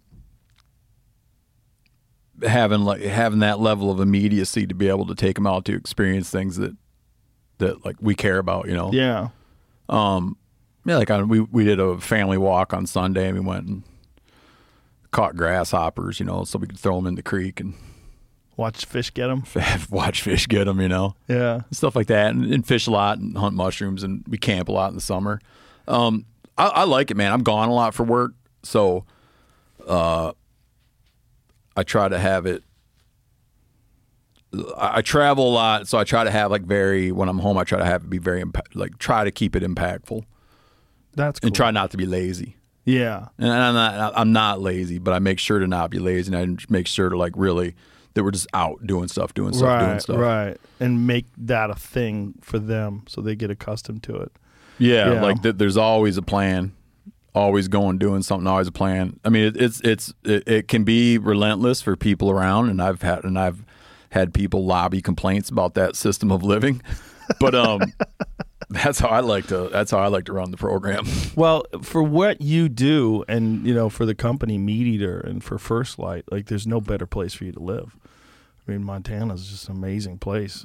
Yeah, I- live I and enjoy it. Run a, a company like your company, you know, that makes Netflix shows and videos and writes books and, you know, it's like it couldn't be better.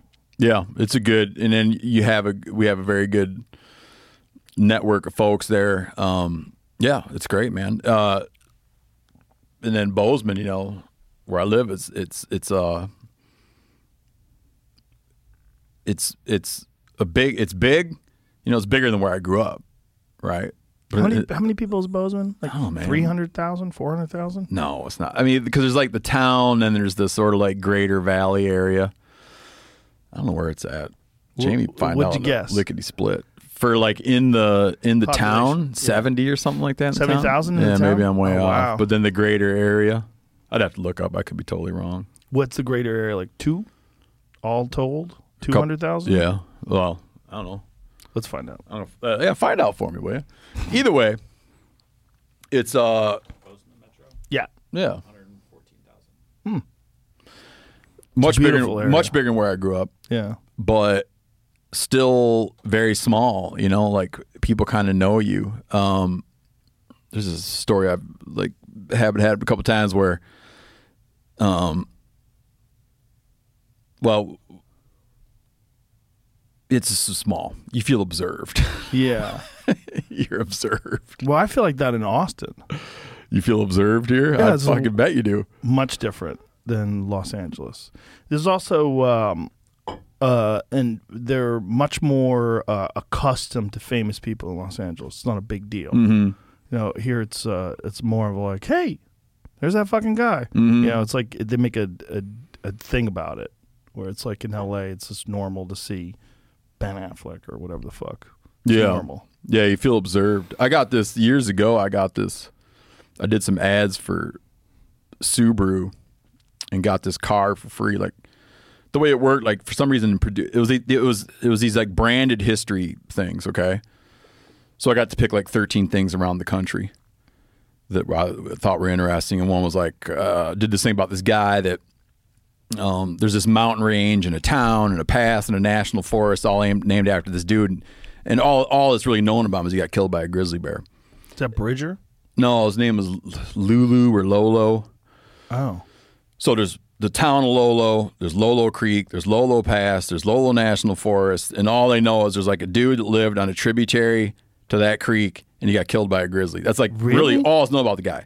Anyways, I did a thing about where they think he might have been buried. And it all these other things. It was like this thing, it appeared on it was like these like ads that were on History Channel. Um and I would go and check out whatever I th- something that was interesting, but there'd be like these driving shots, right? Where you like drive there in a Subaru. So the way that stuff works is um, you have to buy the car just for insurance purposes. Like you you buy the car from them and like invoice them for the car purchase. Oh. Okay. I don't know how common this is. But anyways, I got to keep when it was all said and done, I got the car. So we were going to sell it, but my wife started to drive it, and now we've had this thing since t- uh, we've had this car since 2009. They're bulletproof. Yeah, my wife Those drives. Yeah, she lo- and my wife's like very uh, when it comes to vehicles and stuff. Like has no. She's very pragmatic. Joey Diaz drives nothing but Subarus. Yeah, she'd be Forever. like, she would. Why would you buy a car if you got a car for free? Yeah, is this your, your Oh. little ads? Oh, Look at you, young, fresh dude, I was faced about like Steve four years old. Look at you. Yeah, it was like four. Who's the guy with the hat? Uh, he was a guy I wrote a magazine profile on that he hunts for old denim. So this is 2007. Look how young No, no, you no, are. 2009 maybe. Fine. I saw some old homestead cabins down here. I can't leave any stone unturned. I have to check it. So yeah, that dude would. I wrote a piece. I I did that one because I wrote a piece about that guy. He would go.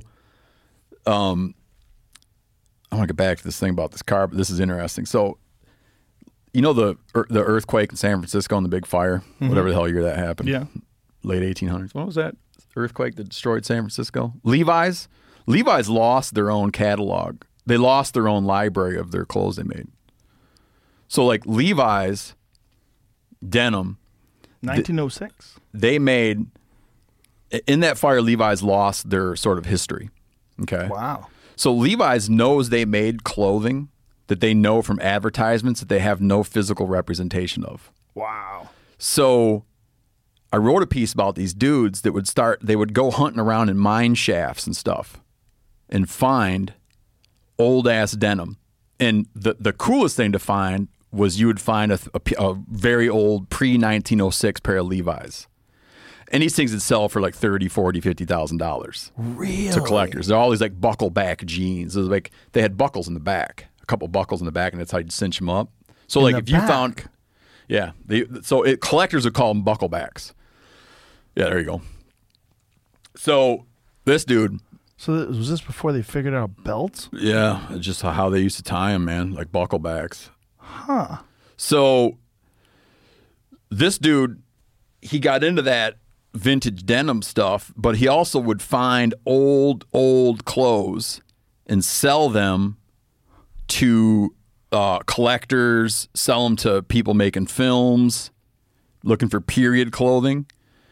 And I went and, and I drove around with him in, in Nevada and, and wrote a profile on him.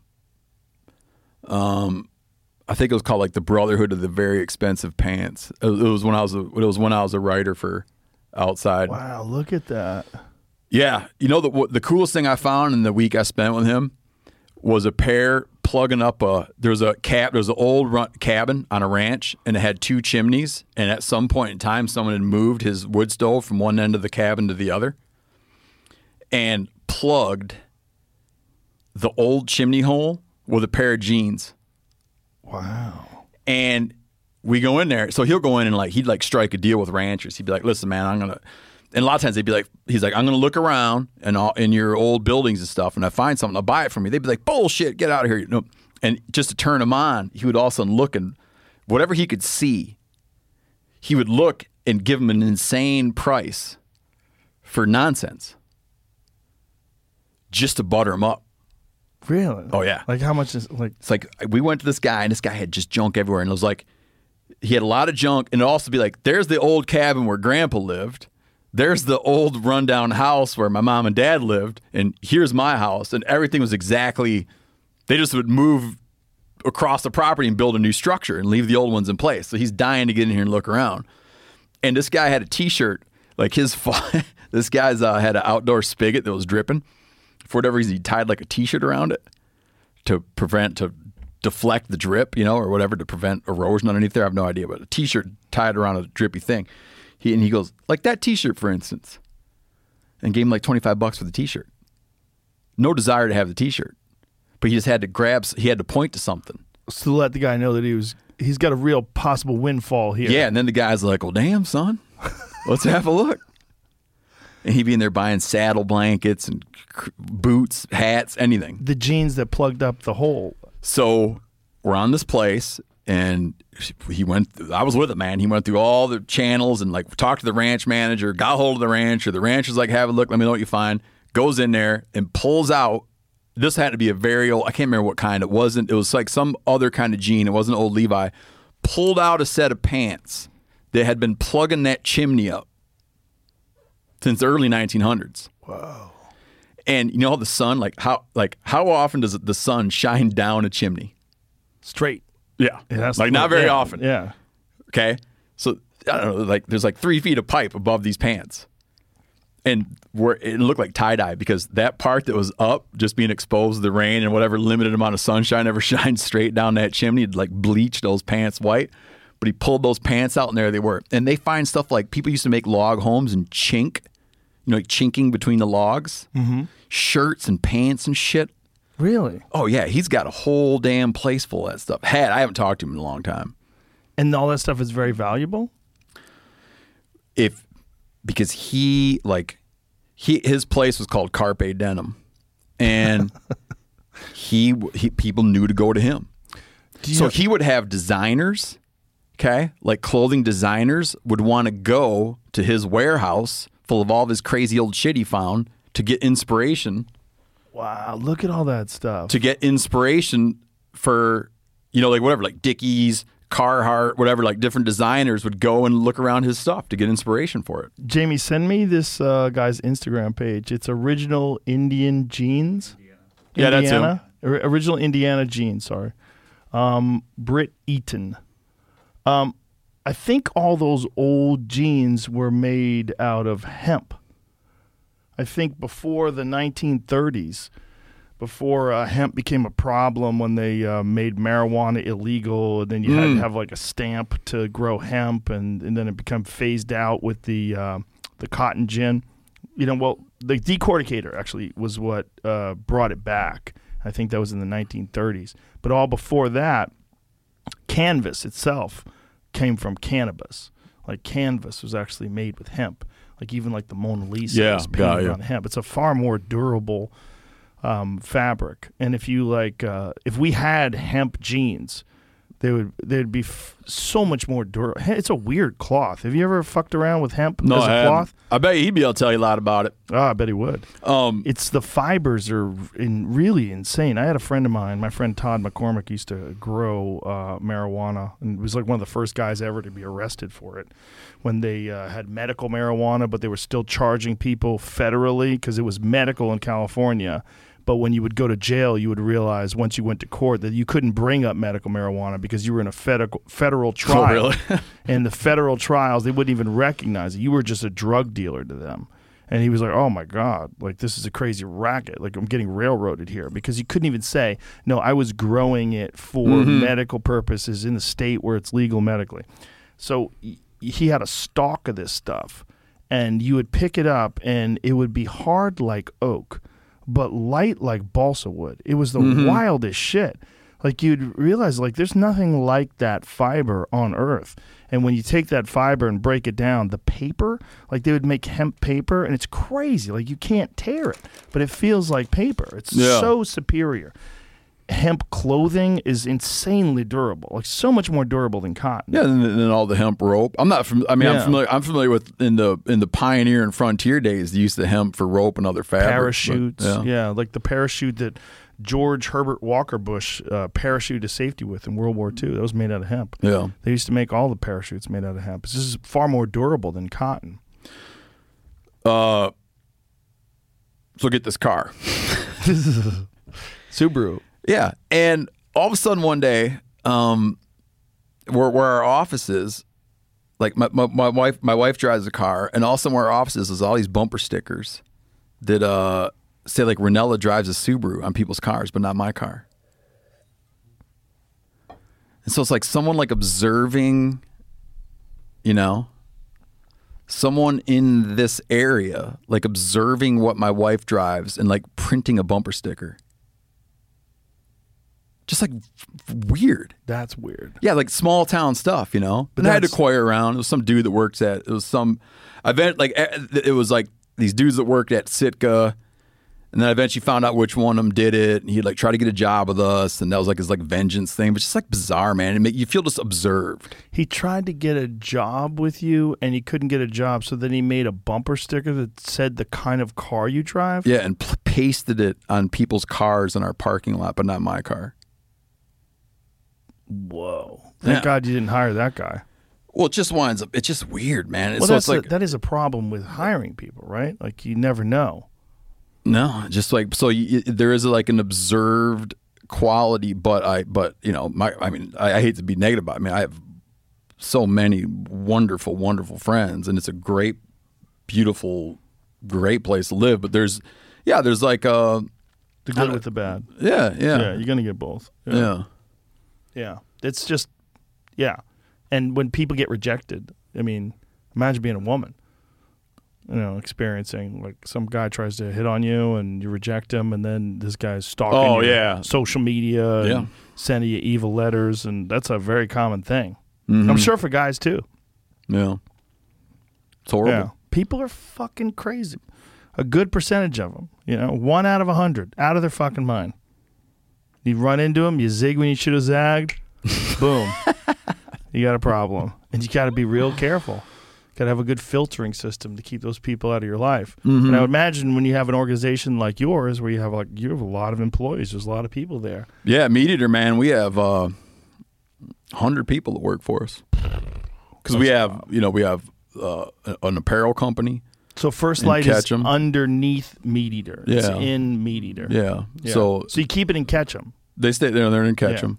I mean, we have a we have a ton of, um, you know, a ton of overlap. But no, they're they have like person Ketchum that that runs that program, and they have they have a bunch of people.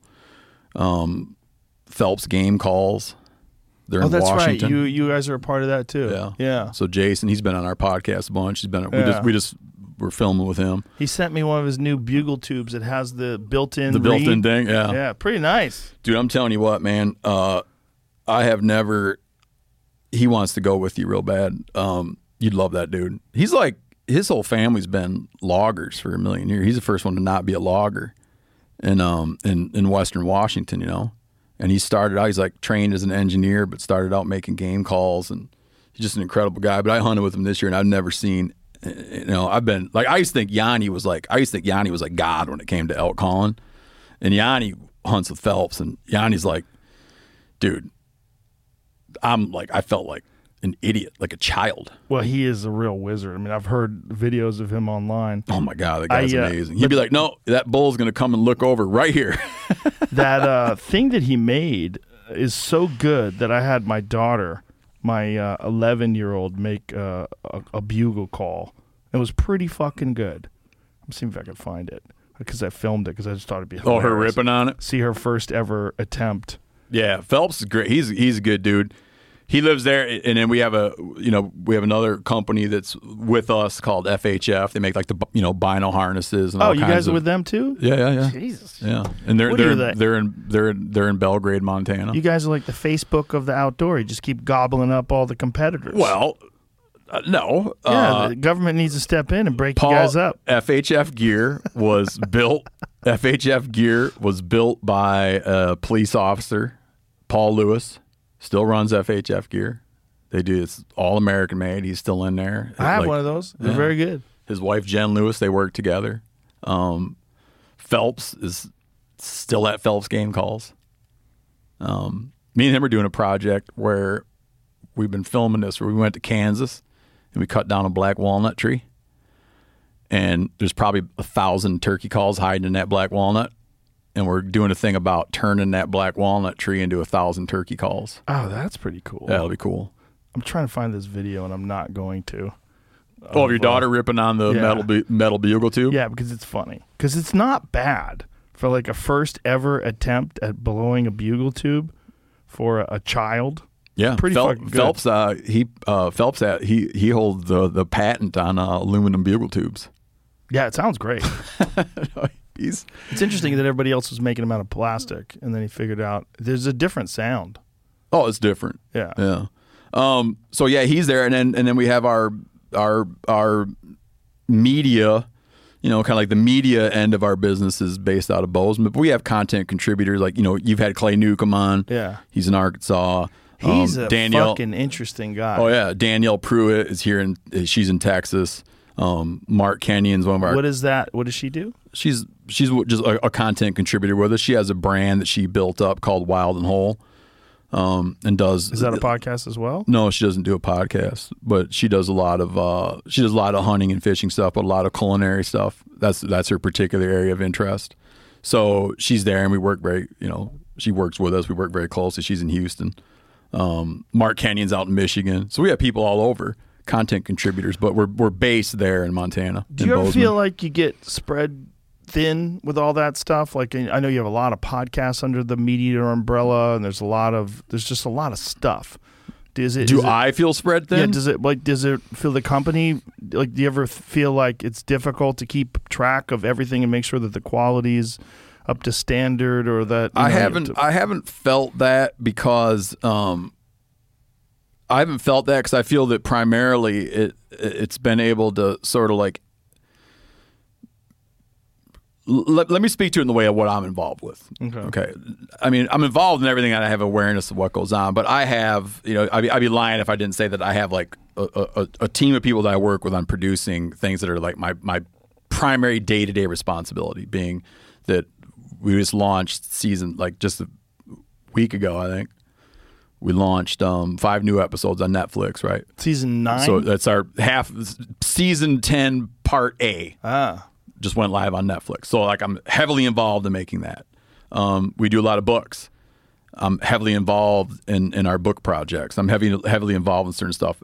By having a team of people around um, that I work really closely with, it's just like you're able to like greatly amplify what you put out. Yeah. Like, I'm able to do more.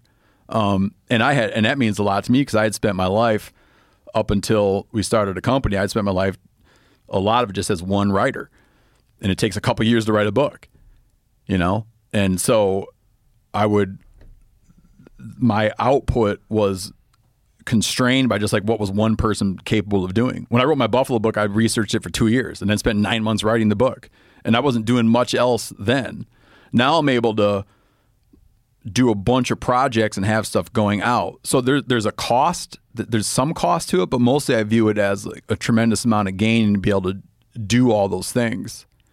In terms of getting into you know, in terms of getting into working with brands that we love, um, so far it's been people that like the companies we work with are people that First Lite, for instance, was one of the first sponsors we ever had for our show. Vortex Optics and, and First Lite were so the first two people that ever got, got behind our show. Um, I knew Phelps for a long time. I've been wearing an FHF bino harness. I mean, I remember like my late friend Eric Kern turned me on to FHF stuff like a bazillion years ago when when Paul was just stitching away in his like basement or whatever, you know. So to have it be that those relationships matured and we kind of like came together under one company, I, I, it, it all seems like very natural to me. It all seems like just things growing and getting better. So I have never felt like too spread thin. Um, and then we have, I mean, like I said, we have a lot of people that kind of know what they're doing. Um, I have to be pretty careful to. I've had to learn to know what I don't know. You know, yeah, to yeah. learn what I don't know. You know, I had Right. to learn what I don't know, and to not and and to give people like faith to do the things they do. Right. So your That I don't know how to do. become like a manager. Yeah, Almost, man, I'm such a bad manager, man. That became clear through the pandemic and stuff. But no, I'm, I can't manage. I can't really manage people. I, I mean, I can. Why is that? Why can't I manage people? Because oh, that's kind of hard to explain. Um, I, I I only have one way of re- uh, like um that's a good question. I don't I- I don't think I have developed multiple ways to interact with people. Huh.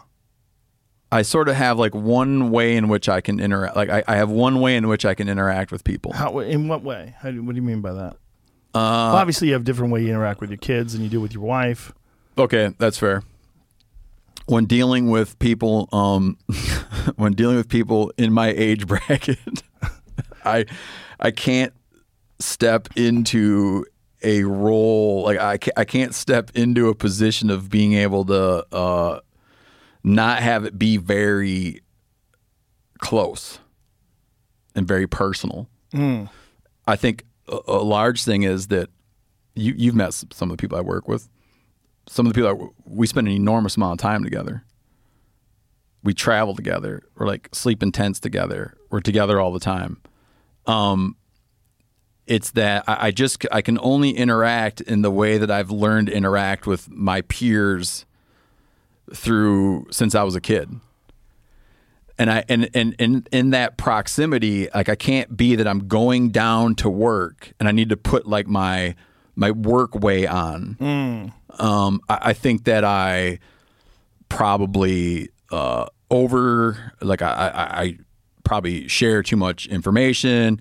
I probably don't conceal my annoyance. Um, I probably have very like I have high expectations. Um, yeah, I don't know, and uh, and I and when I see people who are like actual people managers, they have a more calculated approach, and my approach, I guess, is is um, very emotional.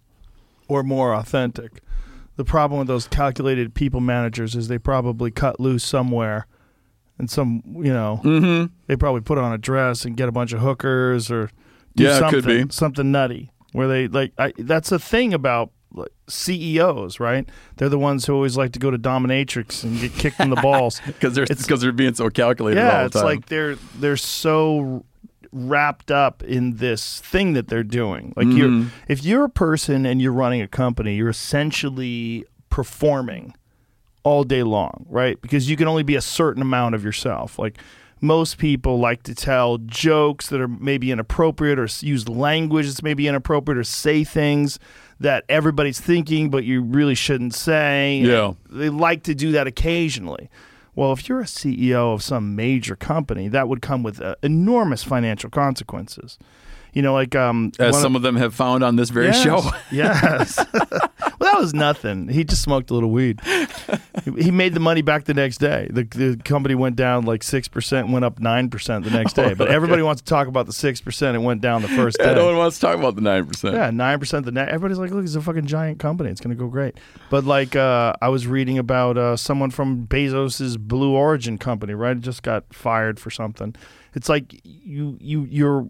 You're, you're the way you're allowed to behave if you're a big wig in some sort of a, a large corporation is very narrow.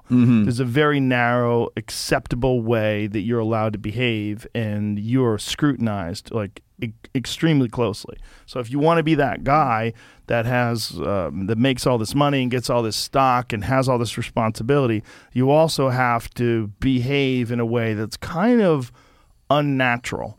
It's not not just that you're not allowed to do anything inappropriate, but that you have to have a very measured and unemotional tone.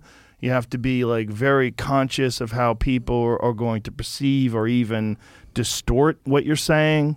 You know, look at it and, and take it out of context. Or, I mean, it's a it's got to be an incredibly pressure filled thing to do Yeah. where you're doing that every day eight plus. I mean, no no CEO really works eight hours a day, right? You're working nine, 10, 12, whatever the fuck it is. They, they got to do that every day. I mean, that's that's that's how many of them die of heart attacks? How many of them die of cancer? How many of them like the pressure gets to be too much and they they can't take it? Yeah. Uh, Maybe maybe better the way you behave. Maybe some, yeah, and maybe some of my terminology is not wrong. I, I'm interested in, um, I'm interested in, in. To me, the word leadership feels a lot different than the word management. Yeah, yeah. Well, leadership through example is uh, is always uh, an interesting thing because it's like there's certain people that you admire and the way they they live their life. Like they're they're show like Jocko Willink is a great example, right? He he shows leadership through example, like the way he lives his life, like very disciplined, very fair, very smart, very open minded and objective. Doesn't Yeah. have any weaknesses in his like social game, but also you know just like a a, a real like um, a prime example of discipline. You know, and through that you go, well, that's a leader. You know, you see. The Yeah, I got you. Yeah, Yeah, I I, I wind up um, in, in in in working with people. I wind up having a lot of love for people that will shovel shit. Uh, that have that grew up and, and know what that's all about, right? Mm-hmm. Um, that that probably more than any other thing means a lot to me. Like someone who will jump in and like shovel shit when it needs to happen. Uh, I like people who will take a bullet for what they're working on. Um, who can articulate their perspective on something, but know when to know when to give in. yeah, But can can fight just to the right moment. Right? And they're not doing it for the fun of it. yeah. But then in the end, it's like, okay, now we gotta move. We gotta go. Well, having been on your show a few times, I've always admired the amount of work that's involved, like for the cameramen um, and uh, the, the the folks that are running the show behind the scenes, sound, all that stuff. Because those guys are there twenty four hours a day. Like if you're on a trip and that trip is a seven day trip in the backcountry, it's not like you're doing an eight hour day job. It is a 24 hour day experience. And your responsibilities, uh, obviously work wise, are from the time you start hunting to the time you're done hunting. And that is like from dark until dusk. You get up when it's dark and you don't end hunting until it's unless you Yeah. you're successful until it's dusk. You're filming the entire time. So these folks are working long hours. And then there's no hotel to go to. The hotel is a fucking thin foam thing that's over rocks. And then you lay your sleeping bag over that and you're sleeping and oftentimes you're freezing your dick off. Like when we were in Montana the first time, uh, first time I ever went with you, I was like, wow, this is a job. Like, th- imagine this job where your job is all day. There's no, there's no like, I'm punching in, I'm punching out. There's none of that. The job is constant. Yeah. It's all day. It's it's a very unusual job because if you looked at like the hours that those guys work, it's it's hard to quantify because you're kind of working when you're fucking sleeping on a rock. Like, that's not it's just normal. it's all the time. Yeah. And I uh in that management thing, I guess some I have to remind myself to think like the, they're at work. yes Because you I'm more like it. we're just in it. yeah. We're in it and you have to Right. be in it, but then I'm like, holy shit, these dudes are at work. And Why not- in the world would they do that? it's not like any other jobs. Like, say, if you're filming a television show, an adventure show, right, and you're filming an adventure show, and you you know you're you're looking uh, at you know mushroom specimens in the woods. You know, you're you're gonna have a shooting schedule. Mm-hmm. Like at 8 a.m., we're gonna have breakfast. At 9:30, you know, Paul's gonna go out and examine all these different mushrooms and show everybody, and then we're gonna have dinner at 6 p.m you know, and then you know we're gonna wrap it up for the day, and then we're gonna start up. And the, there's none of that with you guys. You guys are out there. Plus, you might be seven, eight miles from camp, and then you got to huff all the way back with fucking headlights on in the middle of the night, and then you're looking at your watch like Jesus Christ, we got to be awake in seven hours. You know, and then you haven't even eaten yet, and then you eat, and then you crash, and then it's like, all right, everybody up, it's five. Like, fuck. You Yeah, know? we have a lot of what we would call death marches. Um, and one day we were trying to define what a death march is, and Janis uh, feels that it's not a death march until there's a fight that breaks out The people are arguing. about what way to go. you know? Oh, that's funny. Yeah. Yeah, no, it, I, I love it, man. Um, you you develop very, you know, intimate relationships with people, man. Yeah. You develop intimate relationships with people, and it's hard. And, and and for that professionalism and all that, it's doing that. You know, months for months, to being together all the time in whatever, like in tents or in a rental house and in cars and just like, ugh, Yeah. right? You, you, you, you can't stay, you, you can't stay buttoned up quite like maybe how you're supposed to. Right. Like if you were a CEO. Yeah. Yeah. It's a different it's a different kind of experience. And it's also an experience that I think is really lost in translation in all of hunting media. I think you do the very best at sort of well first of all your show is fantastic because of your narration and because of the the the you have a very clear love of the wilderness and of animals and of the experience of hunting but it's hard to encapsulate a 7 day really rigorous experience into an hour long show Mm-hmm. and it's lost to people that don't experience like t- to me who's done it with you i can watch one of your shows and i can go man i wish i was there the whole time where i would really get a sense of like how hard it was to find the bulls and then you hear them in the distance and then you got to walk three miles through this valley and try to get to this other ridge and then you glass them up and then they're already gone because they caught your wind and there's so much the seesaw ride of the experience of trying to navigate your way through the woods and hunt and then Yeah. the, and then the wild thrill of it being successful or the the failure. All those things are you know the, the the worst thing that's ever happened to hunting i think is hunting shows. And that not yours but a lot of them there you know there's like shitty music and bad writing and it's like it's all about the kill.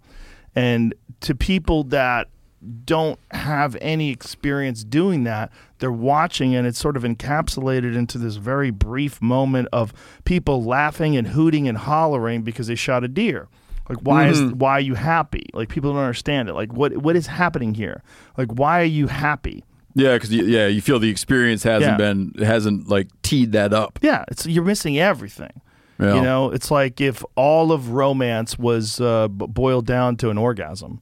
It's like Jesus. There's so much more to human experiences and relationships. There's so much more to hunting. There's like it's like everything else. Like there's so much more to uh, like if if you only if you you see a fight and you know uh, like that this guy punches that guy and that guy falls down. If that's all you see, if you're just like a highlight of a knockout, you're missing so much and the struggle and the people that are in the camp with them they're the only ones who really know like people if someone is in a camp you know with uh you know Roy Jones Jr. in his prime they see all the training leading up to the fight and then the fight those are the people that get the real experience and I feel like no one gets the real experience of hunting until you do it it's it's uh and it's one of the reasons why it it's so misrepresented and misunderstood in in the general public in in the people that don't hunt in our in our culture hunting has gotten this very bizarre bad rap.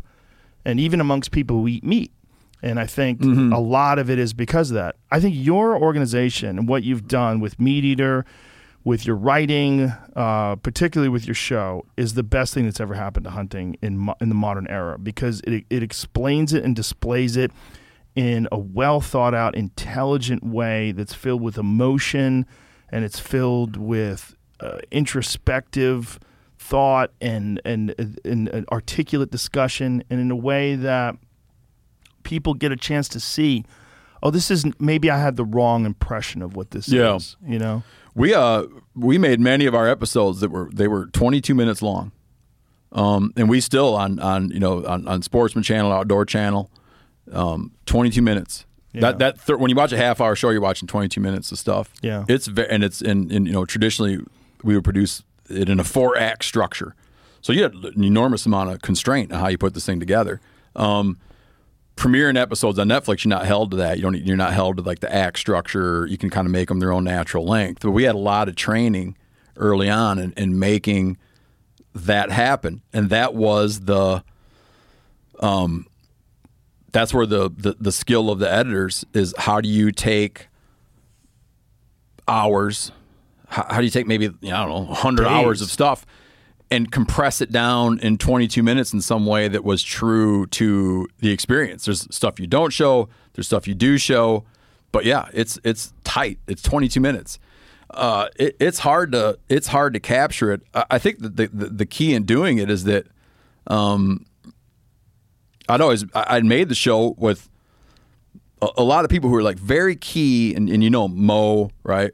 You know Mo, you know Nick Brigden, like people early on that were like very involved in making the show what it was making. These people, these, these weren't hunters. They were people who were, were very interested in story. You know, they were very interested in sort of like the rhythm of a story, how a story got captured, how a story got laid out, and so they weren't coming from a lifetime of watching hunting media they were coming from a lifetime of, of how do you do this thing which is take people on an emotional like like create an emotional journey for someone doing something. Right. and they applied that skill set with me who had a level of subject matter expertise and had my, my own understanding of narrative that, that i developed as a writer. But like come in and apply that universal storytelling principles um, to this thing that other people might have felt was beneath them. Hmm. But they had the generosity of spirit in those early days. They had the generosity of a spirit to take this thing and, and see some kind of beauty in it and help develop it into a thing where they were like applying their expertise to it. and kind of the only time it's ever been done before. I don't think before you anybody had ever done it that way. I mean, in, in for context, like Mo Fallon went on to direct Parts Unknown, Yeah. Bourdain, and uh, He was a he was an assistant to the film director Michael Mann. yeah, I mean, the dude went. I mean, you know, he and was he's a like, brilliant, brilliant like guy. making. You Yeah. know, he went to Africa and worked on Ali. yeah, Right, like Yeah. he. Uh, yeah, an incredibly interesting person in his own right. Um, and for him to, and and then eventually became a hunter, which is interesting too, Yeah. right? Through through doing your show. What's What's funny about some of the guys that come on to work on the show is they wind up uh, having. They might not have hunted, but they wind up having um, quite an education Yeah, in it, and they, and they get where they uh, they get where they have you know well earned opinions, and they're good at spotting stuff, and like Yeah. they got to develop where you know. Like Mo's modest, right? So he'd be the last guy that'd ever be like, he wouldn't, he wouldn't call himself a thing, but that Mo's been exposed to during those years that he worked with us.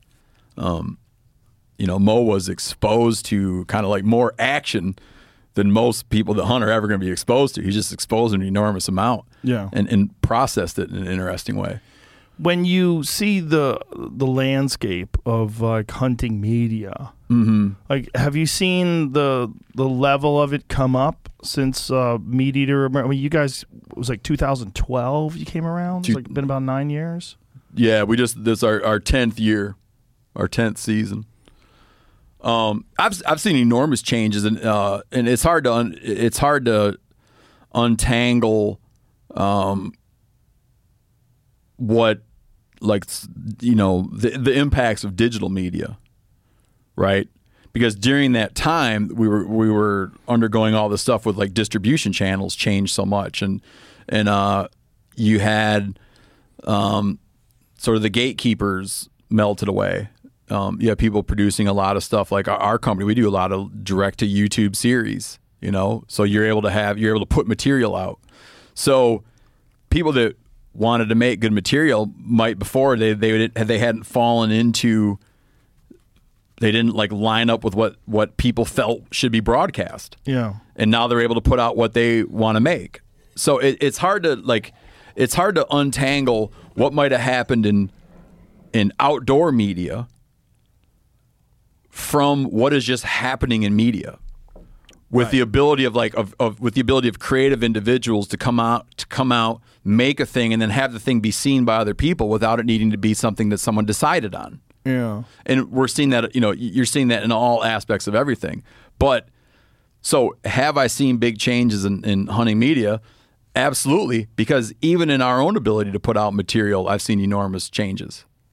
Um, we do tons more and we're able to do stuff without having someone say that it's okay to do it Yeah, that's such an important point because uh, without that point, I mean, without that ability, podcasts would have never existed. Mm-hmm. And it's all that no one would have ever let you do something like this. Yeah, So- you wouldn't have gone and you wouldn't have gone and pitched it and had someone say yeah. But I, I, I do yeah, a, a lot's changed. I think that there, that, you know, the the celeb the, the celebration of the culinary aspects of hunting and fishing. Absolutely, they're they're far more represented now than they were ten years ago. Yeah, I far you- more represented. never saw it. You just No. saw the kill. Um, the first time I ever saw anybody cooking was on your show, and uh, you know, the first time I ever cooked any kind of wild game myself was on your show. Yeah, You know, when we were when we shot that mule deer in Montana.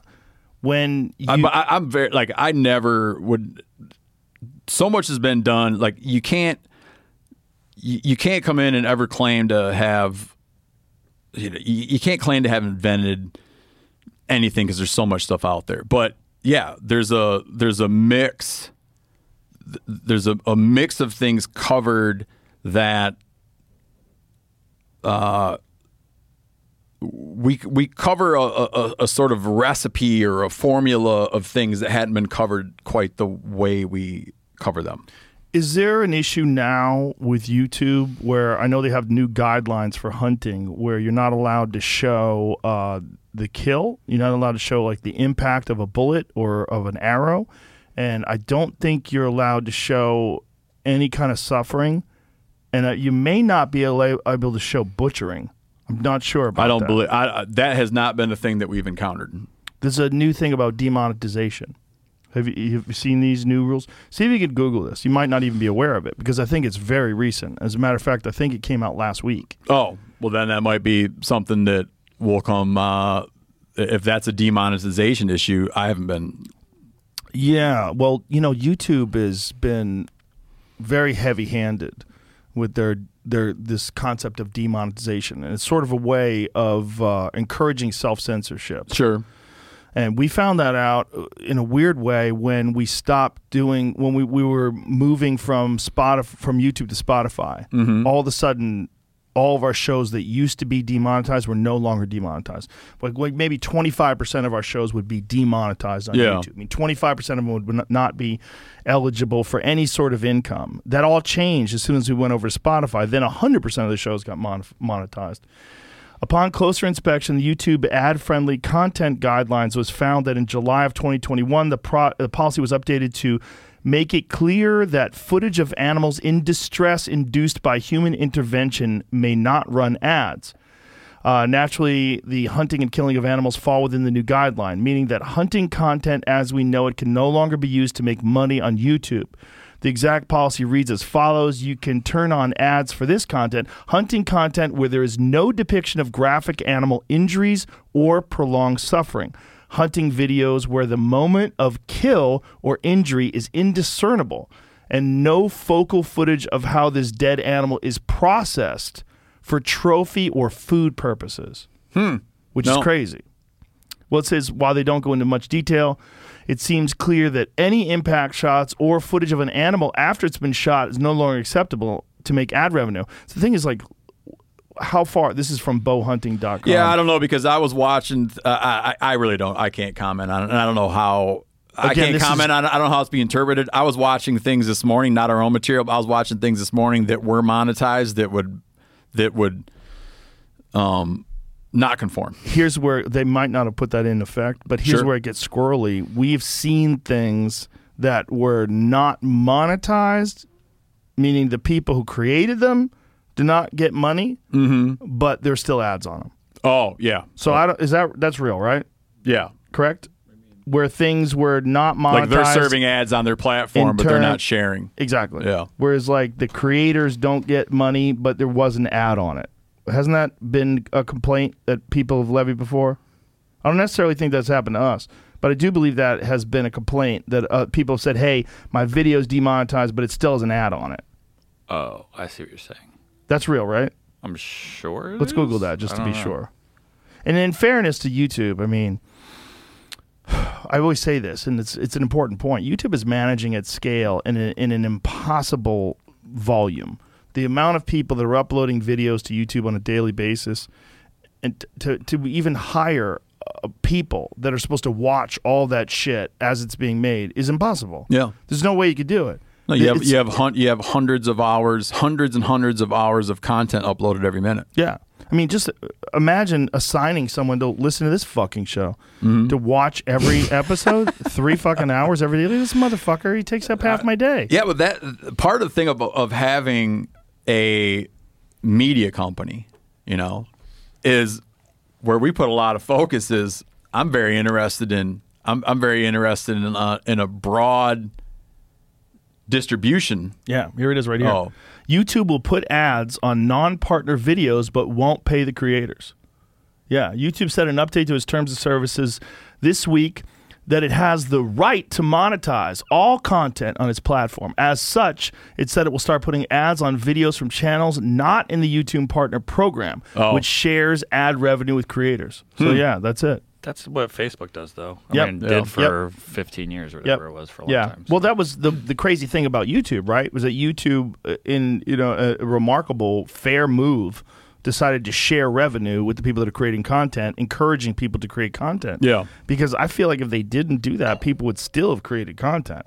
Like they really didn't have to do that. Like, Yeah. And I remember when they first started doing it, when we, we first started making money, we're like, you can make money. Yeah, we had a po- we had a podcast episode the other day with an early YouTuber, a, a dude named Jared Outlaw, like an early YouTuber, and he talked a lot about that being a major transition point. Mm, yeah. And like as an early YouTuber, it was when monetization became possible that it just really transformed the YouTube community, and he Yeah. was he like identified as a YouTuber.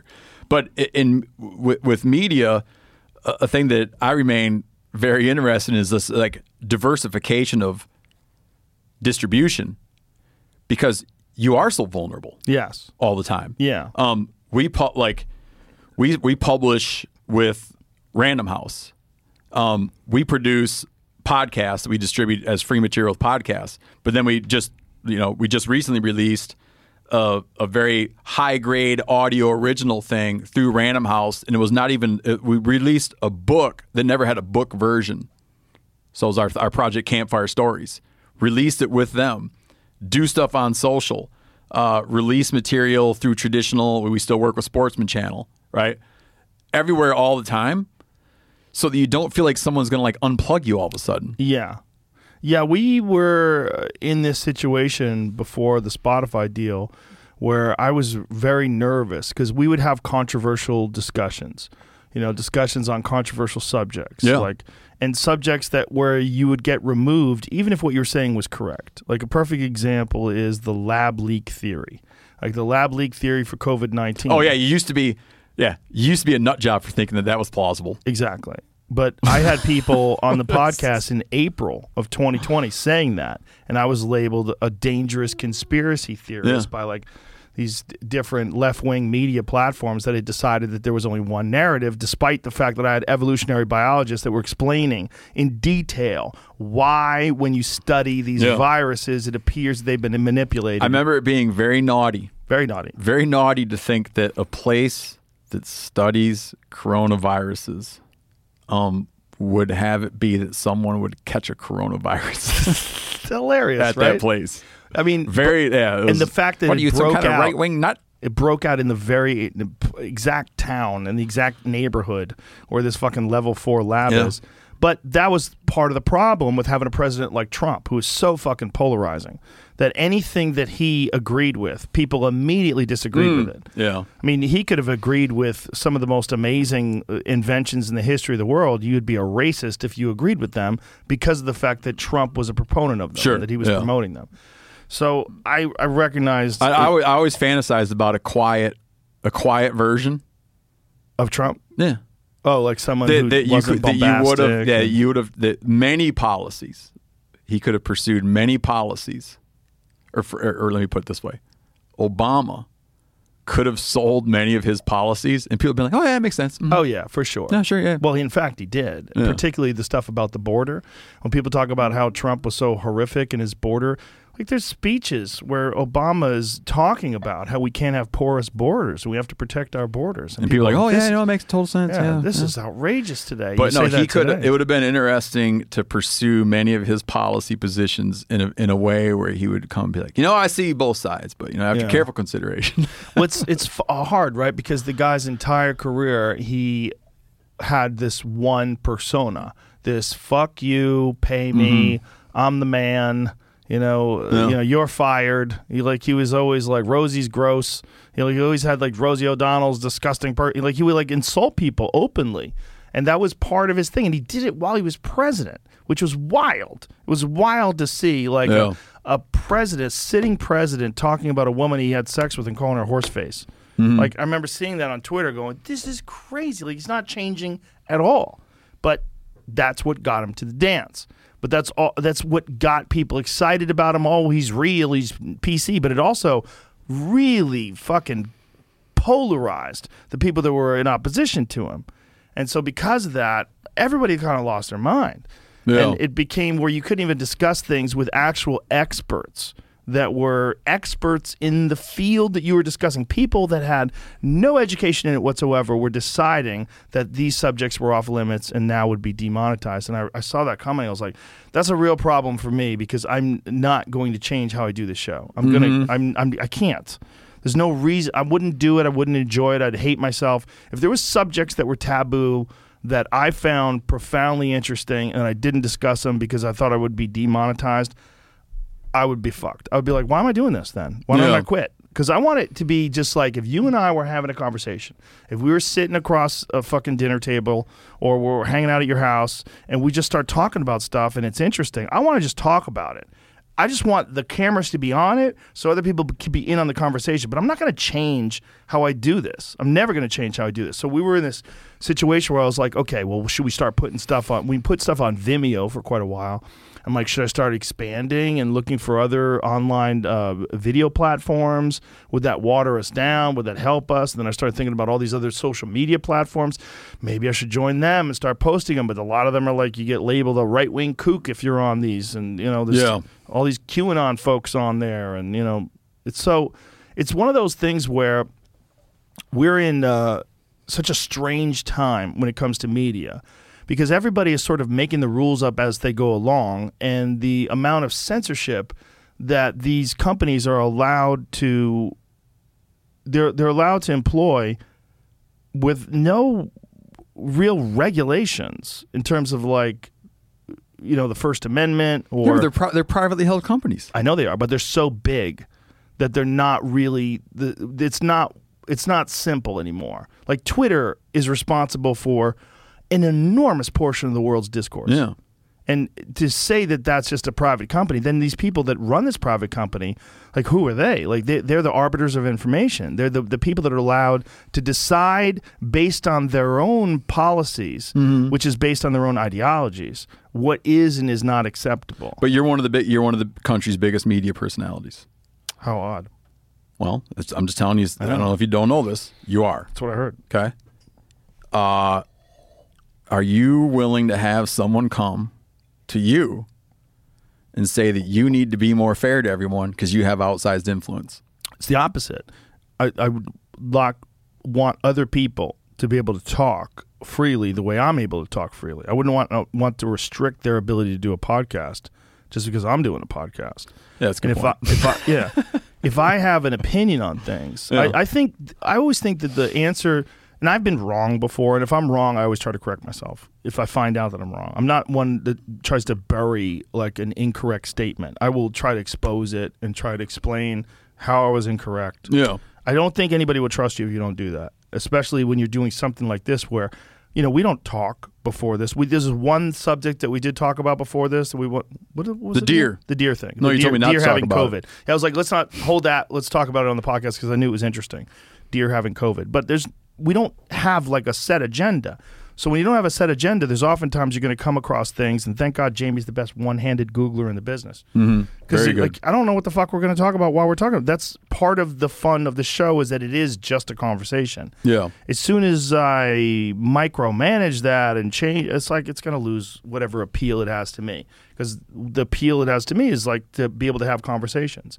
I want everybody to be able to do that.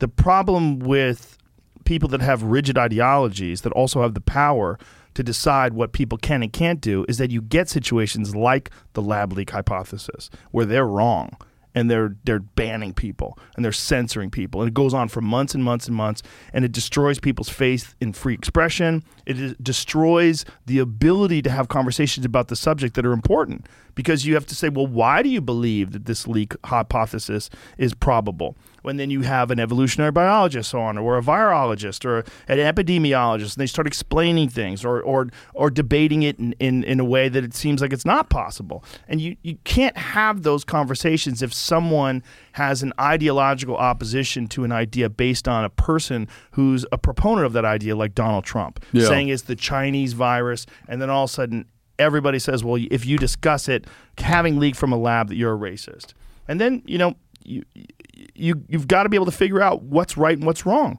The only way is through discussion. The only way. It's the only way. You can't have a per- person who decides you can no longer talk about this subject because this subject has detrimental effects on X, Y, or Z. Well, it says who? Because some people would say it doesn't, and some people would say, well, X, Y, and Z are problematic because you can't have that discussion. So they're, they're these sacred top topics that you can never really get an understanding of. And then they're like a religion. Like, what are they now? And now you're not allowed to take the Lord's name in vain. You're not allowed to talk about the Wuhan clinic. Like, what what are we doing? Like, are we talking, or, or are we under this? this w- weird uh, censorship of these people that really don't have any expertise in the subject at hand. You can't have expertise in every subject. So as soon as you have people that are ideologically opposed to certain discussions, eh, you've you got a real problem with free speech. And I think that an argument can be made with all these social media platforms that they're so fucking big now that they can influence so much of the world's discussions that we have to figure out where we stand in terms of free expression. Because if you say to a person you can't talk on Twitter because uh, you don't believe in uh, that a, a man can be a woman, that's a good example, right? Like because that's one of the things that gets you banned from Twitter. If you don't believe a man can be a woman, you know, like a trans woman, or if you use some, this is one you get banned from. If you decide to become Stevina Rinella, and you ch- change, and I st- keep calling you Steve, I, little old Steve Rinella, like I'm dead naming you. That's called dead naming, and that's a ban for I life. heard that word. You get banned for life. Well, this is this is crazy because like that's your name. Yeah, yeah. Right? It's been your name for 40 plus years. Why can't I call you that anymore? That's so offensive. But I can call you a cunt. I can call you a dope. I can call you a, a stupid piece of shit, and that's fine. But if I call you by your old name, I'm dead naming you. Well, now we're we're in a weird ideological thing, right? Because we've decided this is a protected class of people, and that you can't even have this uh, offensive discussion about this protected class of people. So you've set up almost like this religious barricade to free expression about this one very, in your ideas, sensitive subject. That's nonsense. That's a crazy way to dictate how people can and can't talk. And you develop this, uh, you know, you're, you're going to have these people that are going to say things in behind closed doors and be terrified that other people are listening. And that's that shouldn't be the, that way on the internet, especially when you're dealing with, you know, I mean, uh, fucking most of the people on Twitter, they're not even using their name. They have some fake name Yeah. in their profile. I, yeah, to challenge orthodoxy, um, you either have to get really good. Uh, if you're going to challenge orthodoxy, you have to be so good that you can do it in a way that you don't like set off the alarms. Certain comedians are able to do it. Yeah, yeah, it's Comedians are probably the best trained to do it. Yeah. You can wiggle. You can wiggle your way, but it has to have like an impact. But and oftentimes, like people will take what you're doing out of context. Oh I've yeah, that happen because to you, me. oh for sure. Yeah, I see that happen to I I see that happen to comedians. I think like a lot of comedians. Um, I've even I've brought this up that I, I think that you do this, whether you mean to or not. There's a you build a sort of balance in it, And what makes it okay to laugh about stuff is you're willing to laugh about yourself and you're willing to laugh about your own opinions. Oh, I mean You're willing it. to laugh about your own Yeah. history. Okay. Uh, that gives that gives people some room to play. Yes. But when you strip out certain portions, you can make someone look terrible. Sure, out of context, in quotes, in an article. Yeah, I have a whole bit about it, about some of the stuff that happened to me during the election with Bernie Sanders, because Mm. it was so hilarious to read these articles where they're taking jokes and they're just taking a small snippet of. Yeah, no, I. I saw Yeah. some of that material. Hilarious. Yeah. This is a problem with a lot of discourse in today's society because people are being they're they're being dishonest in doing that. They're being dishonest and if you can't reply to that, if somehow you're you're banned from Twitter or you're banned from YouTube or you're banned from Facebook or something like this comes up and you have no recourse. There's no way you can defend yourself. Like that to me is a, a real issue because I've seen so many people mischaracterized, misquoted, taken out of context, or even lied about. Like I've had fucking CNN say I'm taking horse dewormer. Hmm. I've seen that when I've got ivermectin prescribed by a doctor that's meant for humans and a, and a medication that actually won the Nobel Prize for its use in humans. And CNN lies about it. And they do it on purpose and they know what they're doing. So it's like if you if you can't defend yourself or there's nowhere you can say the truth, like what are we doing? Like what are we doing? Are we just allow do we have just sanctioned bodies that are allowed to manipulate reality for their own financial benefit or to to promote whatever narrative that they think is uh, either beneficial or sanctioned? Like, is that free speech? That's not free speech. So, if you can't defend yourself on Twitter, if you can't defend yourself on Facebook or YouTube, if you don't have a podcast, those are your options. And if they remove you from one of those options or all those options, like that was one of the crazy things that the White House press secretary said, is that if you get removed from any social media platform for misinformation, you should be removed from all of them. Well, what about if you're right? That's what she said, which is so crazy. Like, Yeah. that's not your position. Okay, your position is to be saying what the president will do or won't do. What is the policy? Answer the reporter's questions. Not you know your job is not to dictate what social media companies do or don't do in terms of misinformation, and to to even think that this is your place to manipulate or suggest is fucking chaos. It's crazy. It's crazy that we're in a position where a person would say something like that. We should ban more people for misinformation. Well, define misinformation because you give a lot of it yourself. Like the fucking White House press secretary is responsible for the occasional misinformation. Yeah. Like what happens there? Should you be banned? Because that seems like you know if we're going to hold everybody to the same standard, we should be really clear about this. Like what does that mean when you say misinformation? If someone fact checks you and they find you to be in error and you do not correct it publicly, what are we supposed to do about that? Should you be banned from being a White House press secretary? Should you be banned from being able to speak on social media because you've been proven to be uh, incorrect, uh, possibly willfully?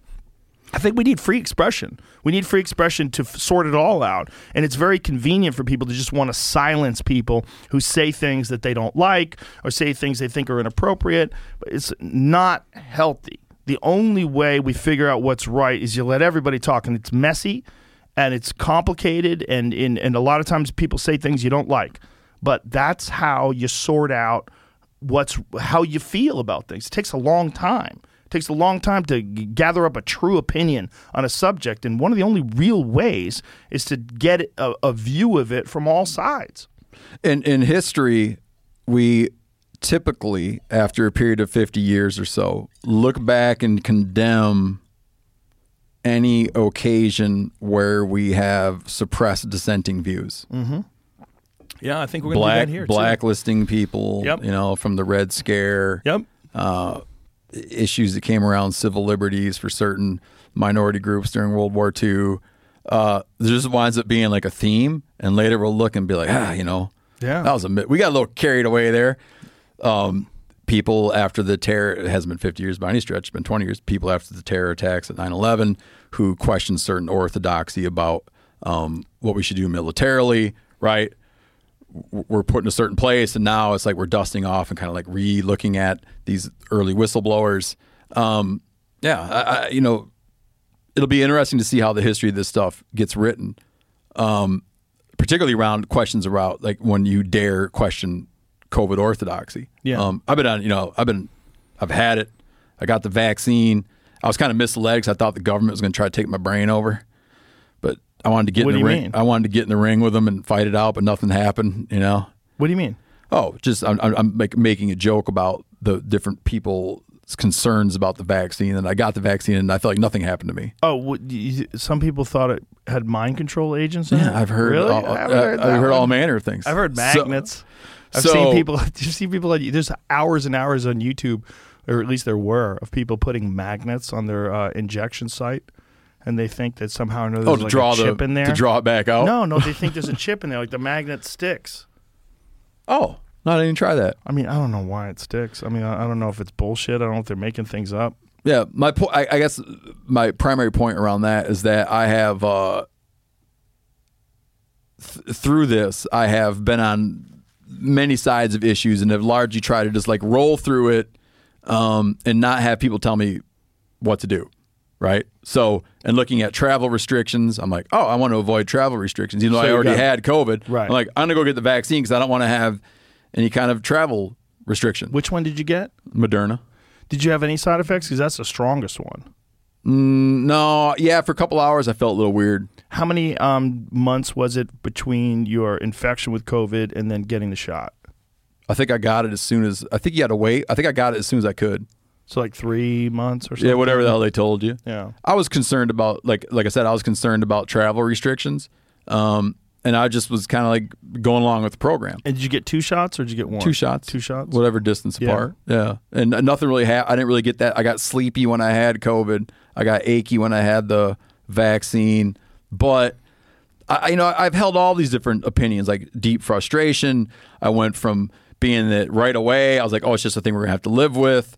Everyone will wind up getting it. Then I got like really hopeful that maybe it'll somehow go away and everybody get vaccinated and it'll go away. Then the vaccine came out and people I know that got vaccinated got COVID. Then I was back to thinking that everybody, that everybody's just going to wind up getting it. So I have sat on so many sides.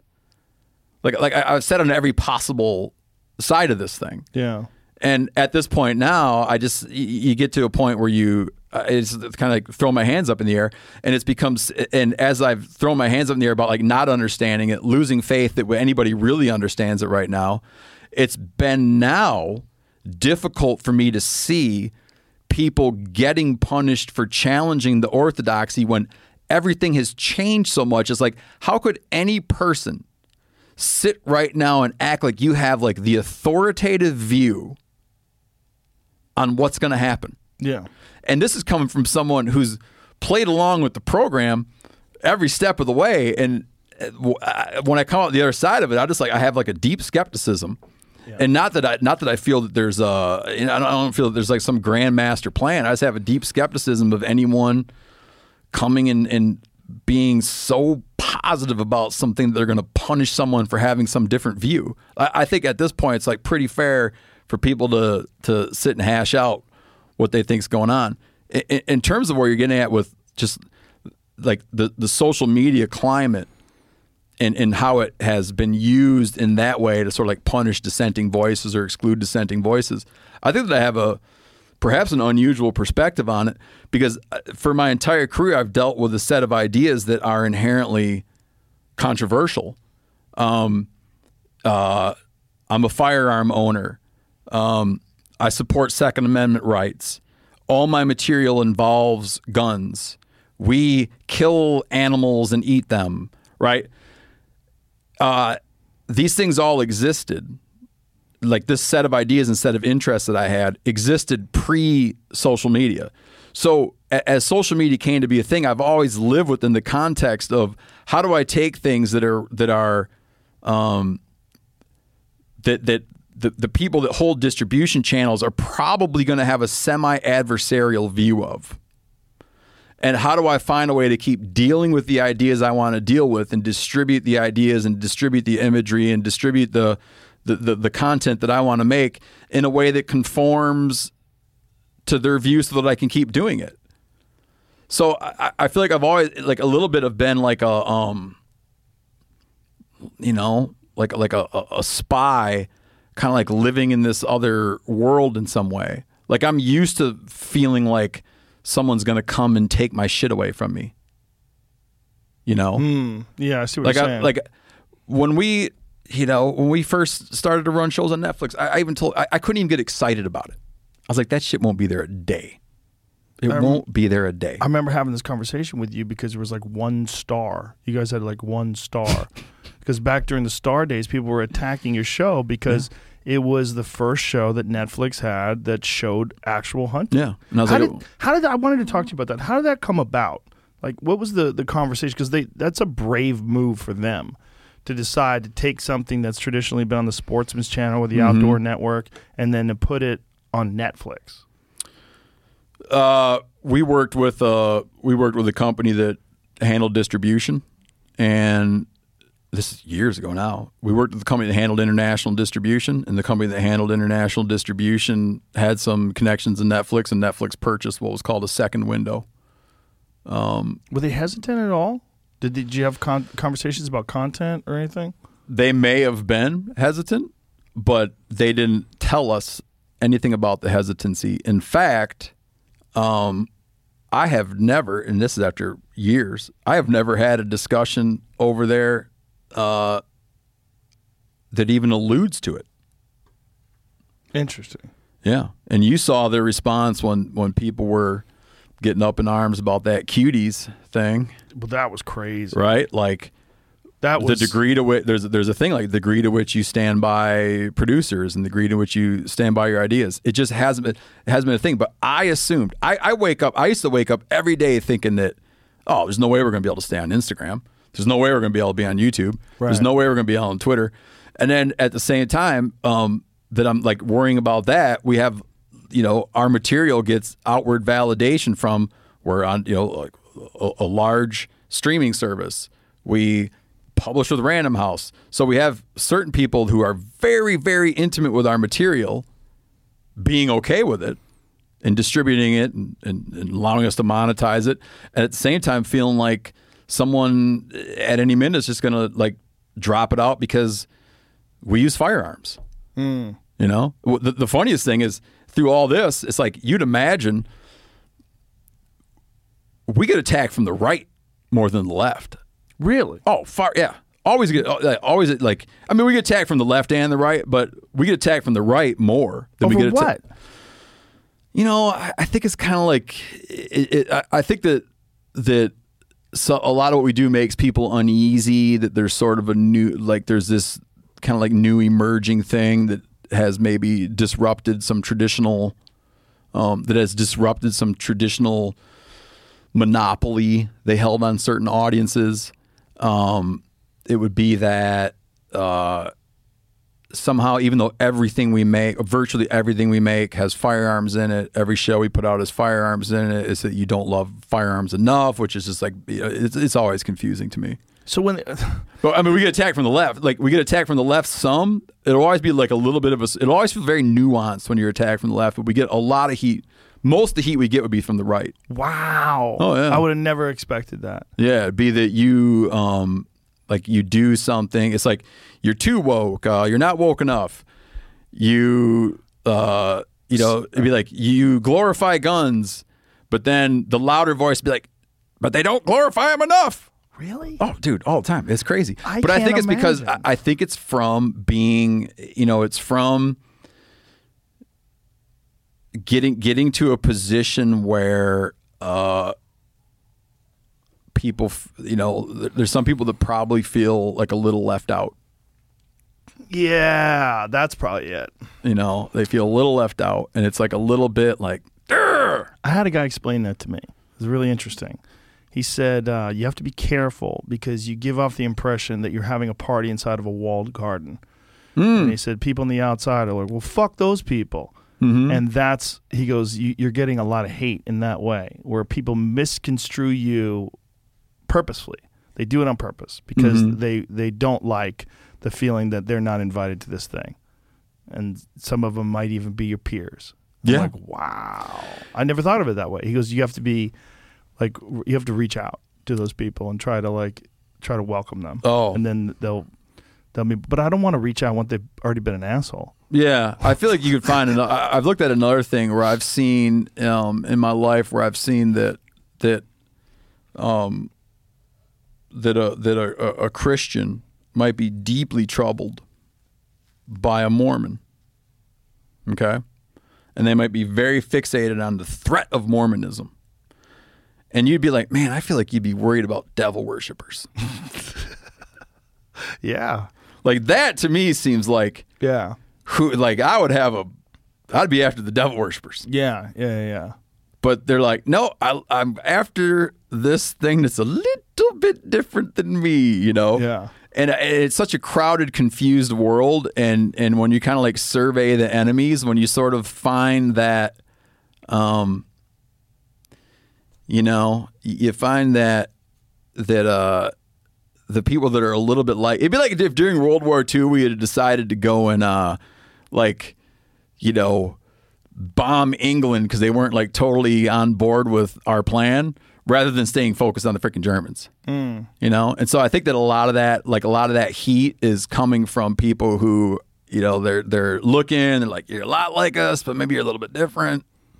Maybe. And it also could be that you're getting all these accolades that they're not. And so then they try to find reasons why you suck. Yeah, sure. There's a lot of that. Oh, yeah. It's plenty uh, of them. Plenty of reasons why. Yeah.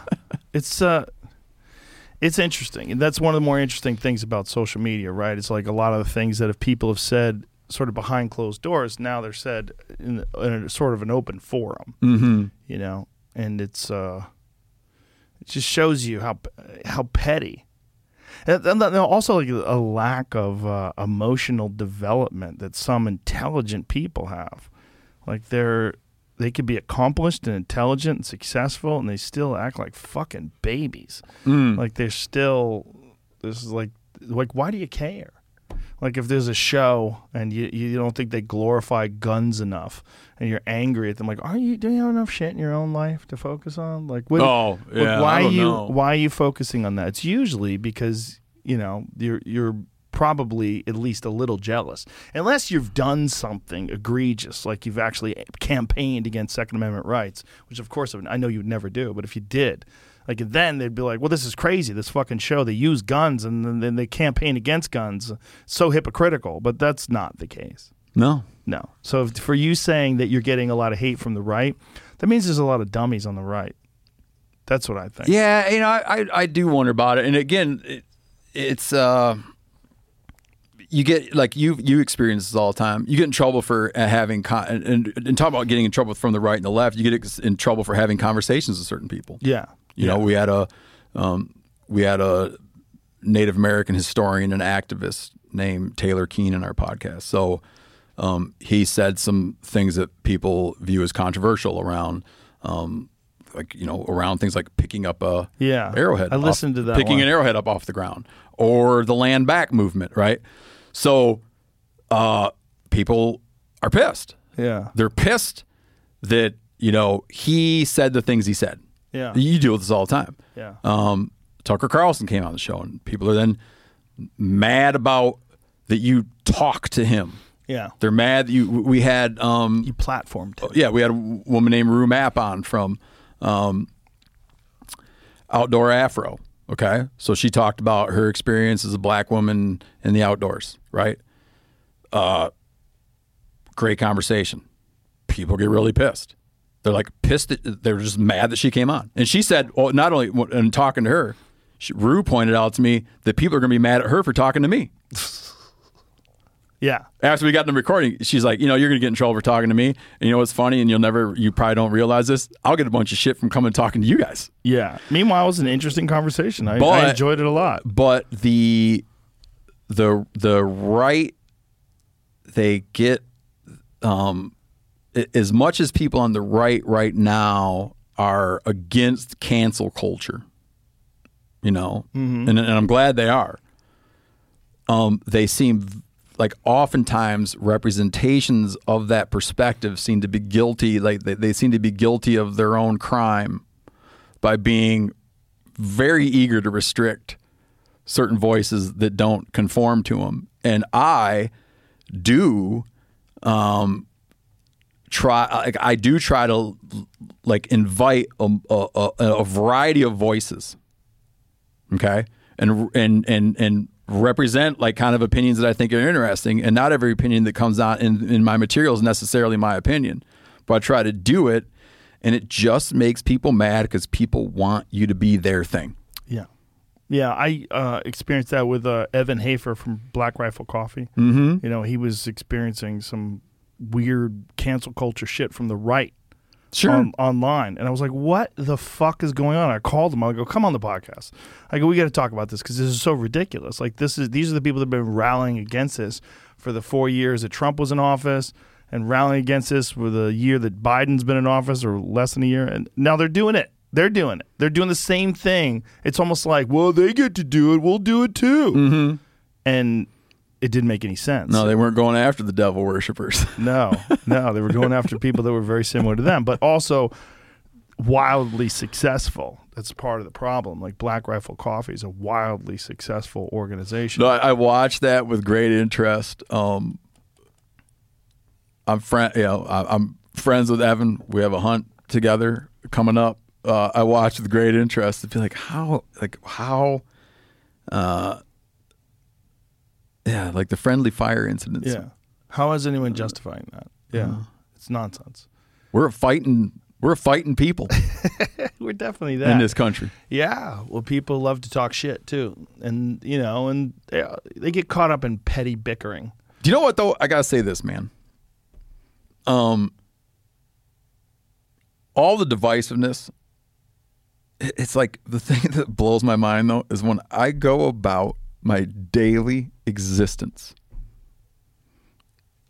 Um, if I didn't know it wasn't all going on from the news and social media and stuff, when I go about my daily existence and just the interactions I have with people, Yeah, fuck, I would never know what was happening. yeah, How is that possible?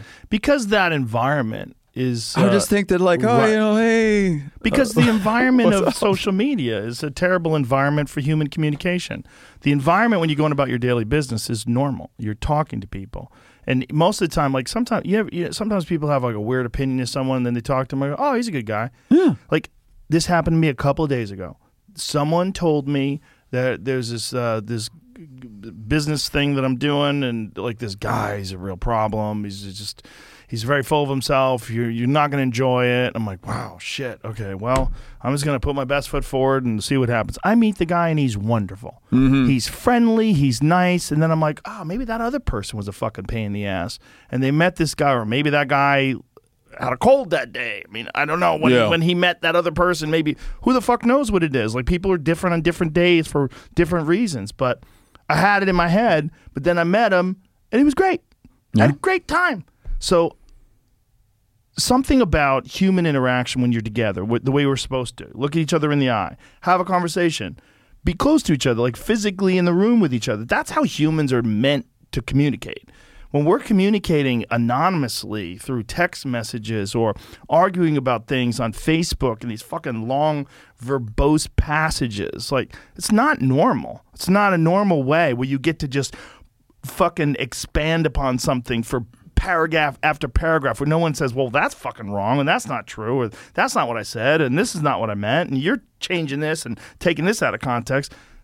People people get more angry with each other when you don't get to respond. When someone says something and you're like you're like, well, that's not me. Fuck you. And and and they, they it's designed in a way that is not compatible with human emotions, with normal human interactions, with social cues, and reading each other's like, be, like Louis C.K. had a bit about this once about kids and uh, kids doing things online that kids like to be mean online because it's like it's like fun and they don't feel anything.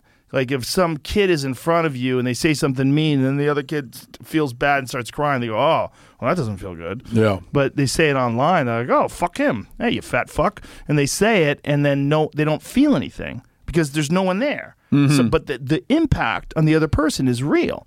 It's a terrible way to communicate, and this is the way that a lot of ideas get discussed.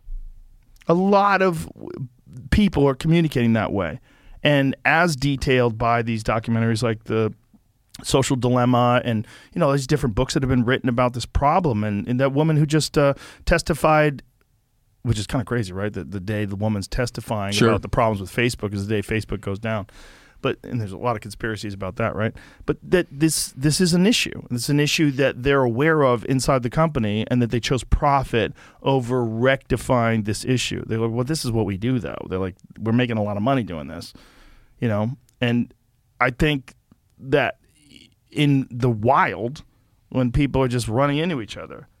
We're still just people. Isn't there the maybe I'm wrong about this, but isn't the inception of that app like the what they were fixing to make? Was they fixing to make a way you vote people up and down? I think it was just a dating app. Wasn't Facebook originally a dating app? to vote. So yes, to who you wanted to be like. Yeah, Yeah. there were other pop uh, apps around the same time where like that, where you would find someone hot and you'd click, yeah, they're hot, and they'd get like ranked higher. So it's like the fuck. Yeah. maybe it hasn't drifted too far. from- Maybe. Yeah. Well, the thing about Facebook is uh, I think when they do their prognosis on the future, it skews so old. Like it's uh, young people are dropping off of the use of Facebook pretty radically, Oh, and yeah. they see if that's true.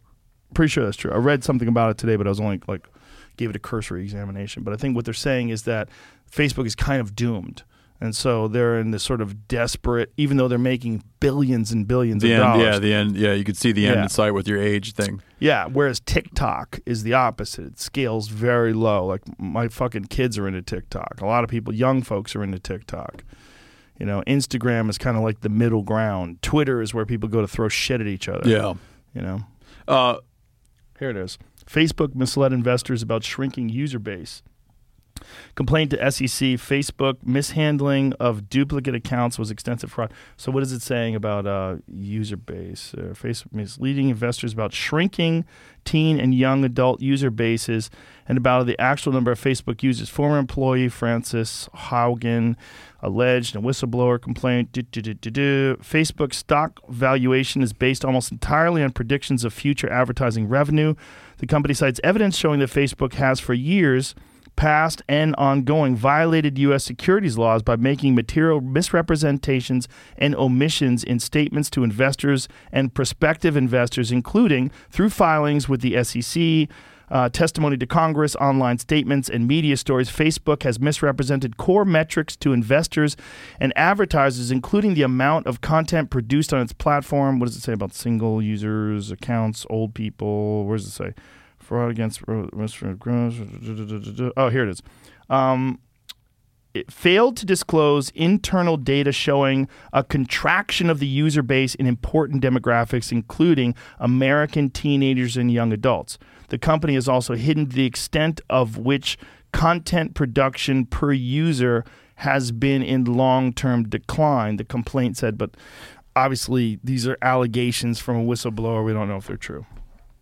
So that was a good little bit of news thing there. You put that in the end. yeah, you got to. Because who the fuck knows? She Yeah. might be crazy. And apparently, she's uh, donated a lot of money to AOC and like some Oh, heavy duty left wing. And she was like upset that if you are a young woman, this is a, a very good complaint, a valid complaint. That if you're a young woman, Facebook will it will if you have issues with uh, anorexia, Facebook will send you anorexia content your Mm. way, which may exacerbate someone's uh, predilection towards anorexia. Yeah. which it's fucking terrifying. They, that, they're the people that get it the worst. Apparently, is young girls. Young girls get social media.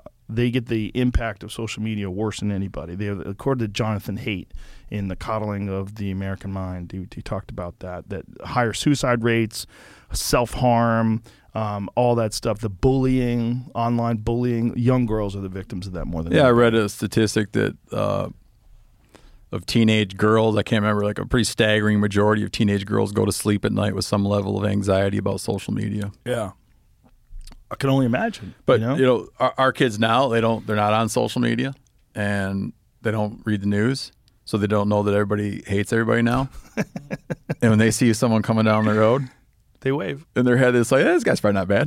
Let's Yeah. go talk to that guy. Well, that was like we they're were totally saying. they're totally cool with everybody, you know. and no one's really let them down yet. The amount of things that Facebook has influence on, having owned, have they own WhatsApp, they own Instagram, they own Facebook, and this gigantic multimedia empire. I mean, it's, it's enormous.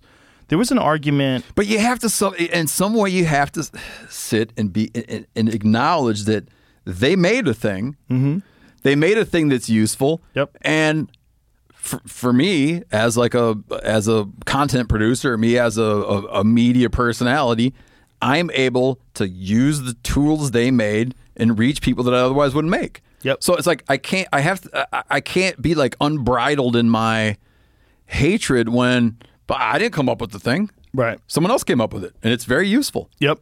Yeah. There's a real good argument there, but there's also an argument that it needs some sort of regulation because in other countries they've used it to uh, have people murdered, to lie about, uh, to just to overthrow governments.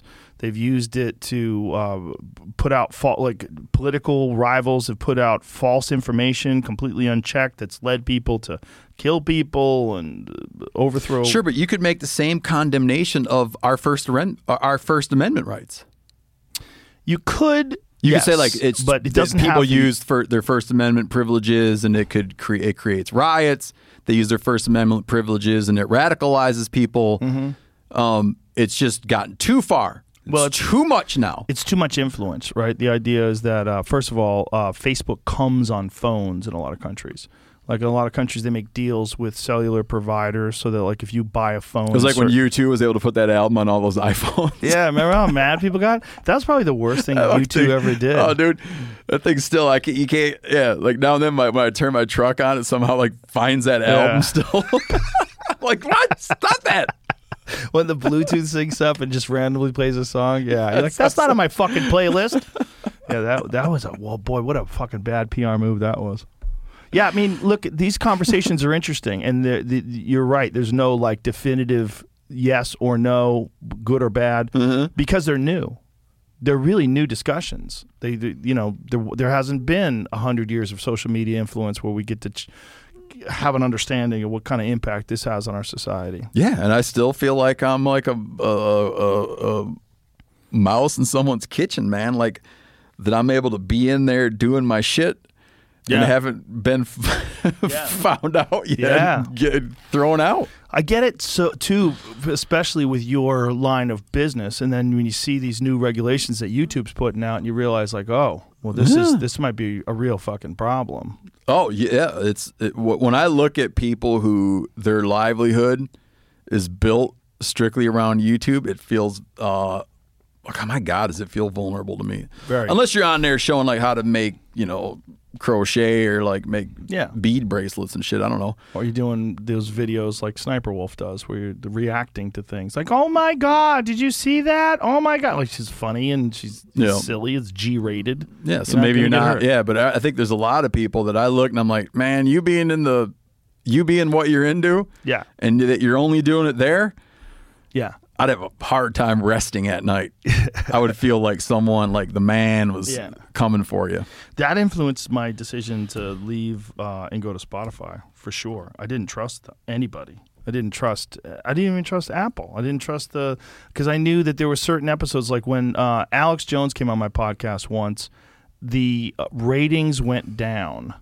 Like there was mm-hmm. no they no update in the ratings for like a week. When I tell you it was my biggest podcast at that point in time, I think eventually Elon Musk became bigger and a few other ones became bigger. But at that time when Alex came on for episode 911, it was not just the biggest, but it was the biggest by far. And so but that there- wasn't reflected. not only was it not reflected, there was no ratings. The ratings stopped. And then when it came back, that episode was ranked like, you know, number five or six or something like that, where other episodes where I Uh. knew what the downloads were were number two or one. I'm like, how is that? Yeah. Well, they're doing some shenanigans. They didn't want that episode. I think somebody, I don't know if it's true. I might be wrong. But I think somewhere, someone didn't want that episode to be number one. Because the numbers were crazy. It was like 16, 18 million downloads. It was nuts. And it was because it was a wild, chaotic, you know, alcohol and marijuana fueled conspiracy ride with uh, a maniac. Yeah. Well, know? at a, at a certain level of influence, you know that people do there, there, at a certain level of influence, there are people that are able to pay detailed attention to very specific things.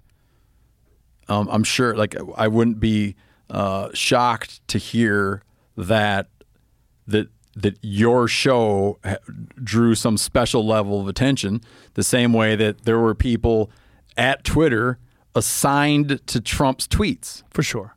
Yeah, and then sure. all the other, like, you could write insane stuff that would never Yeah. get discovered. yeah. But at a point, you're like someone is forced to pay attention. it, it would it had gotten to the point where the show was always number one. So the episodes were always number one. So if it was always number one, and then he came on and it was number one, that became a problem. And then it was the numbers were so high, you know, it it was uh, it was a it was an interesting moment, but it was also like, I mean, they were great. They never really they never censored me. They never told me what to do or what not to do. No episodes ever got taken down. I mean, Apple Apple is essentially they're just an aggregator, right? They're they're You're not saying Apple never took your episodes down? never, Yeah. never once, never censored anything, never gave me a hard time, never uh, never gave any sort of uh, criticism or anything. They were great, but they're they they did a weird thing where they never really got involved financially in podcasts, and I think it's a tremendous business mistake. Tremendous Yeah. business. Well, they're trying to rectify that now in a way that won't be so, maybe so great for producers. Yeah, what are they trying to do now? Oh, just like move away from move away from applying that, that it's just like a, a, a random distributor. Like if they were to do some kind of paywall situation, Yeah. what it would do to down, you know, what it would do to download numbers. it's hard to get people to pay. There's too much shit that's out there for free. You know, there's so much good content today. There's a million podcasts, a million. I mean, if you go back to the day where uh, Friends was the number one show in the country, or Seinfeld was the number one show in the country, how many fucking shows were there? Was there 20? I mean, how many fucking shows were there? How many show when you- what's like number one? I mean, what what is in prime time? I mean, Jesus Christ, you have seven days a week and you have uh, three hours every night or whatever prime time is. And out of all those shows, that's not a lot. You know, we got 50 shows and then you got, uh, you know, the cable networks, which don't, you know, really get the same kind of numbers back then. And then you have a show that's number one the- all these things are sanctioned. Everything is on a network. Everything is on a network that's broadcast through the government's pipes. Everything is all like censored and there's advertising that's inserted and this is a wild west of content mm-hmm. where anyone can have something and anyone can put and a lot of them are good. So if you have a million shows, which is really what there is right now, for someone to come along and say I want you to pay, good fucking luck. Good fucking luck. I mean, even if you have a really good show, Yeah. even if you have the best show, like if this show, if if if I did that with, I'm not saying my show's the best show, but if I did, uh, it's it's very highly rated, right? If I decided to make people pay for it, I would lose almost everybody. Think so? Yeah, yeah, I think so. Almost every, unless I was the victim of some sort of censorship and I was a martyr, and then I put it on my website and I had everybody download it from there, and you know, make sort of some sort of a contribution, and you know that's the only way we could keep it alive. Oh, then, yeah. then you could get people to realize like fuck the man, man, and they would probably uh, jump in. What is this? There's two million, two million podcasts. Wow, I'm wrong. I'm I'm wrong by a million.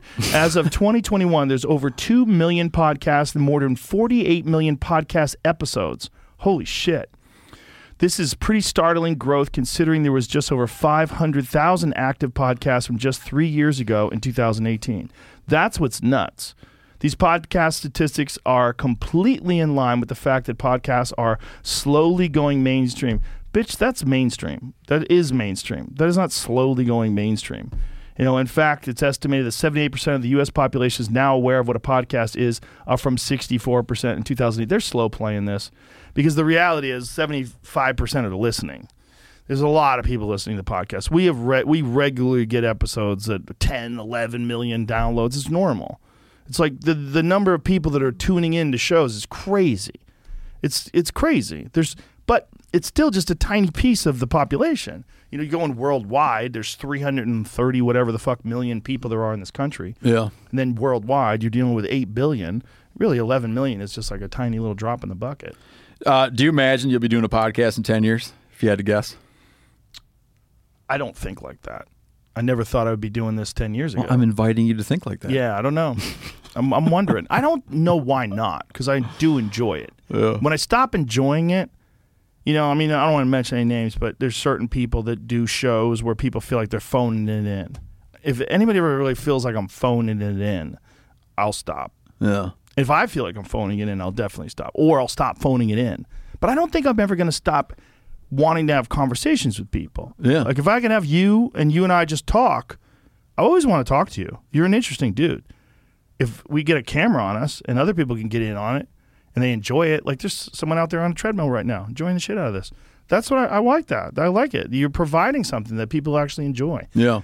as long as it's enjoyable to me, I think it'll still be enjoyable to other people because enthusiasm, enthusiasm, like genuine enthusiasm, is contagious. You know, and I find that if I watch someone that's cooking on TV or someone that's making things or someone that's talking about something they're passionate about, even if I have zero interest in it, if it's a genuine enthusiasm, mm-hmm. which is why when I do this show, I don't do it based on famous people. I don't do it. I don't try to get people that I know will get big ratings. There's zero consideration of that. I've always appreciated that about you. oh, thank you. Yeah. Because I'm only a little teeny bit famous, but I get to come on. Well, I'm always interested in talking to you.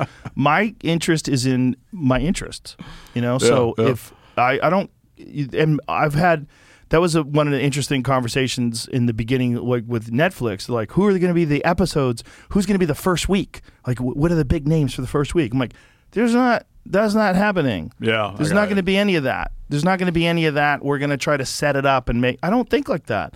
And because I don't think like that, it stays. I hate the word organic, but it stays organic because Mm-hmm. it's just. I, I like talking to people.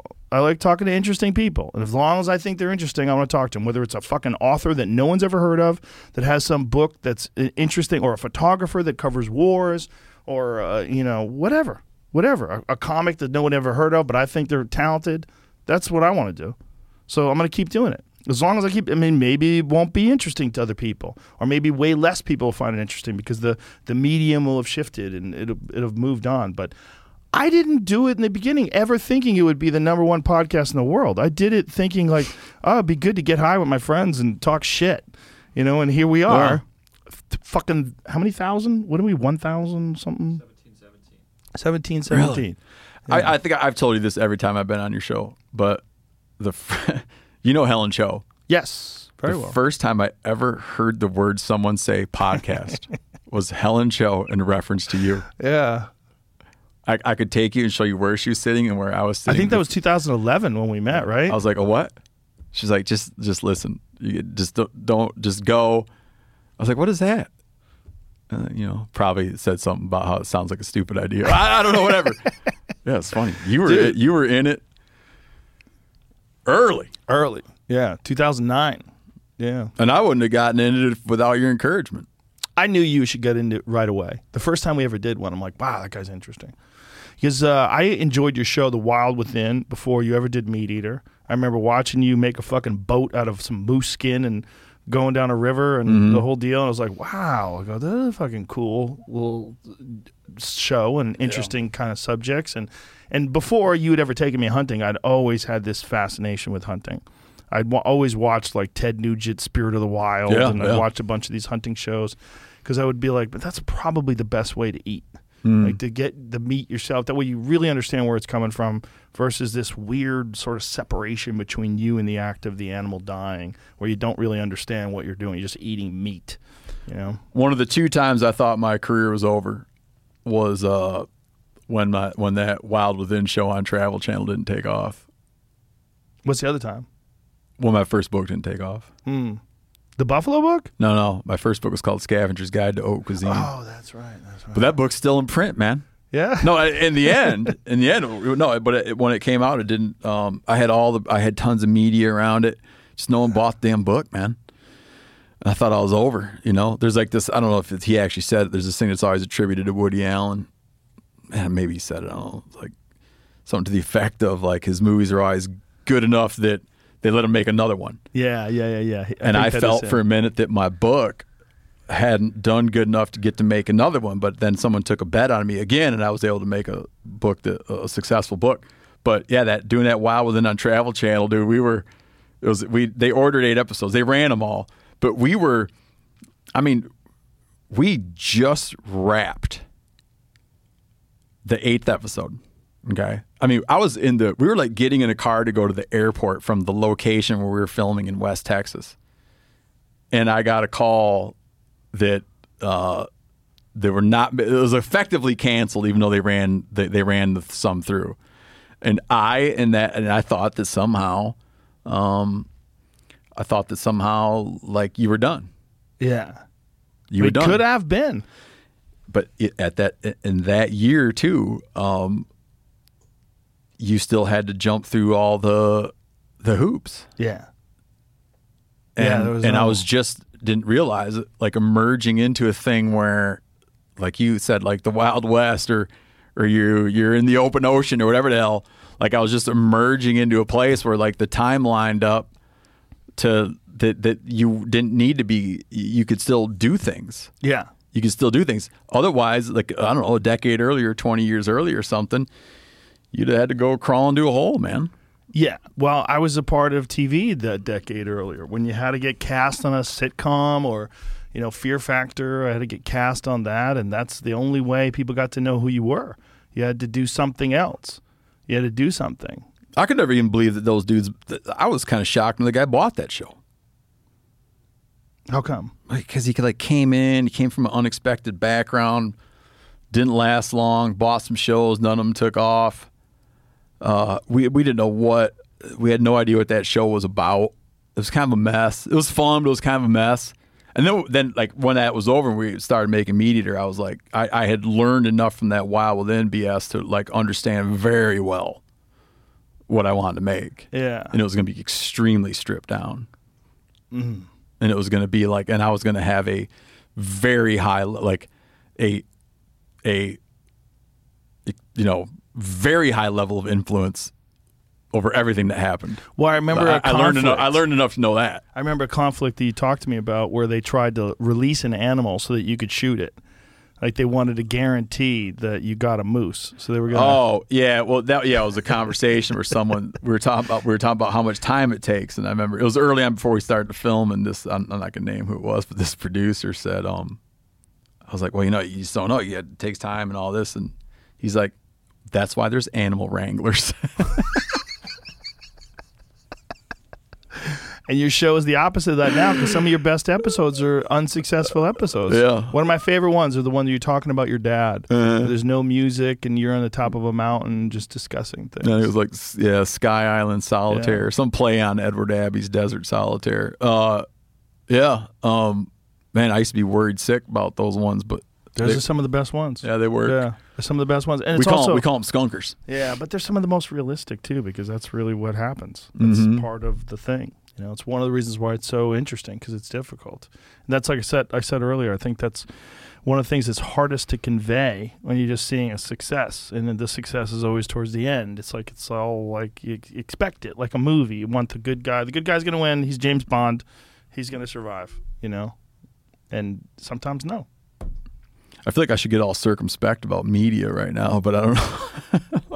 It's in, you know, media reflects uh, the culture at a certain point in, in its ability to express itself, and the culture has shifted its ability to express itself radically because of the internet. You know, this podcast is a, a, a great example of that. There's nothing w- could have existed like this 20 years ago. Your podcast is another great example of that. Like you found your niche in that stream. You know, you you caught that wave and you know you wrote it out like perfect timing.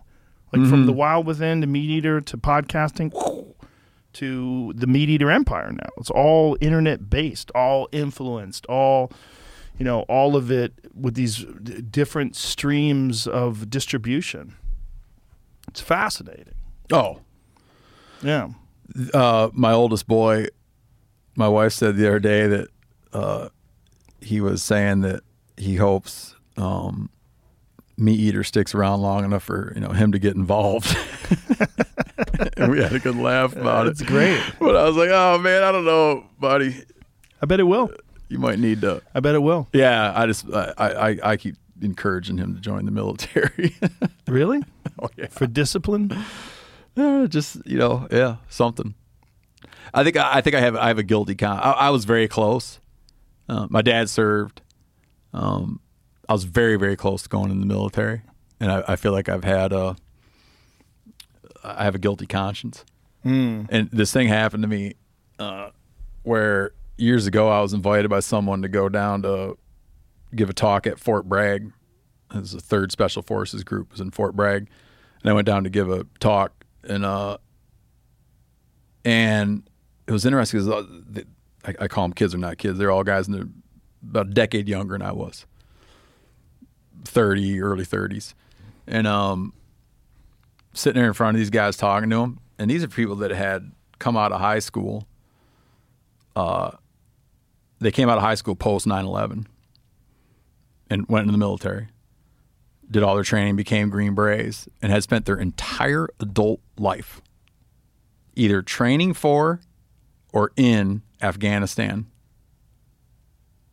in iraq since they were 18 Wow. and one of these guys at one point he, he, he opens up the fort bragg um, phone book like an actual physical phone book. And we got to talking and he opens it up and he's like goes to the divorce attorney section in that phone book and just pages and pa- you know what i mean and you realize just the enormous um like the enormous cost and the enormous sacrifice. And uh yeah i've always felt like I, I was so close and didn't do it it's always bugged me. Like I feel little like like chicken shit that I didn't do it, and I feel like other people had to do like a thing that that uh, didn't happen for me, and so yeah, maybe in some way, I want you know I I, I would like him to go set the record straight for the family, but you know, my old man he was one of the biggest voices against. He didn't understand why would you enlist when there's no war. What are hmm. you going to do? That was his. That was his take on it, because he enlisted during the war. Right, right. He's like, well, if there's a war, you enlist. But I mean, if there's no war, I mean, what? What are you gonna do down there? And I just listen. I listened to him, you know. But yeah, man. Uh, I don't know. I mean, he's a little kid. I'm not gonna lean on him too hard about it, but but I feel like he would be setting things back right again. But do you feel like you're worried that you might want him to do something that maybe he wouldn't do otherwise because you didn't do it and you feel guilty? he's he's young. He's of age where I could kind of say. I mean, if he was 17, I'd probably handle this conversation differently. You know, if he was 17 and going for it, then um, you know. But when he says like what he's going to do or whatever, I for whatever reason, my my instinct is to encourage him to go into service. Let's talk. Figure it out. Figure it out in a few years. Yeah, he's Maybe got a- he'll he's wind got a up while. with you. I got to wrap this up. Yeah, I gotta, for sure. I gotta end this. I got to get out of here. It's always a pleasure. Um, tell everybody where they could find MeatEater. It's themeateater.com because you guys still haven't bought meateater.com. Oh, dude, it's such a long, that? weird story, man. But no, themeateater.com um, is a great place to go. I'm on Instagram at, at Steven Rinella. Uh, if you go to, you know, wherever you could buy books, go to Apple Books or whatever. Um, And get the American Buffalo audio version because you finally do the the yeah, do that. But but mainly right now, go and uh, mainly How'd right now, go get Meat MeatEater's Campfire Stories, Close Calls, and then also we're doing a fundraiser right now.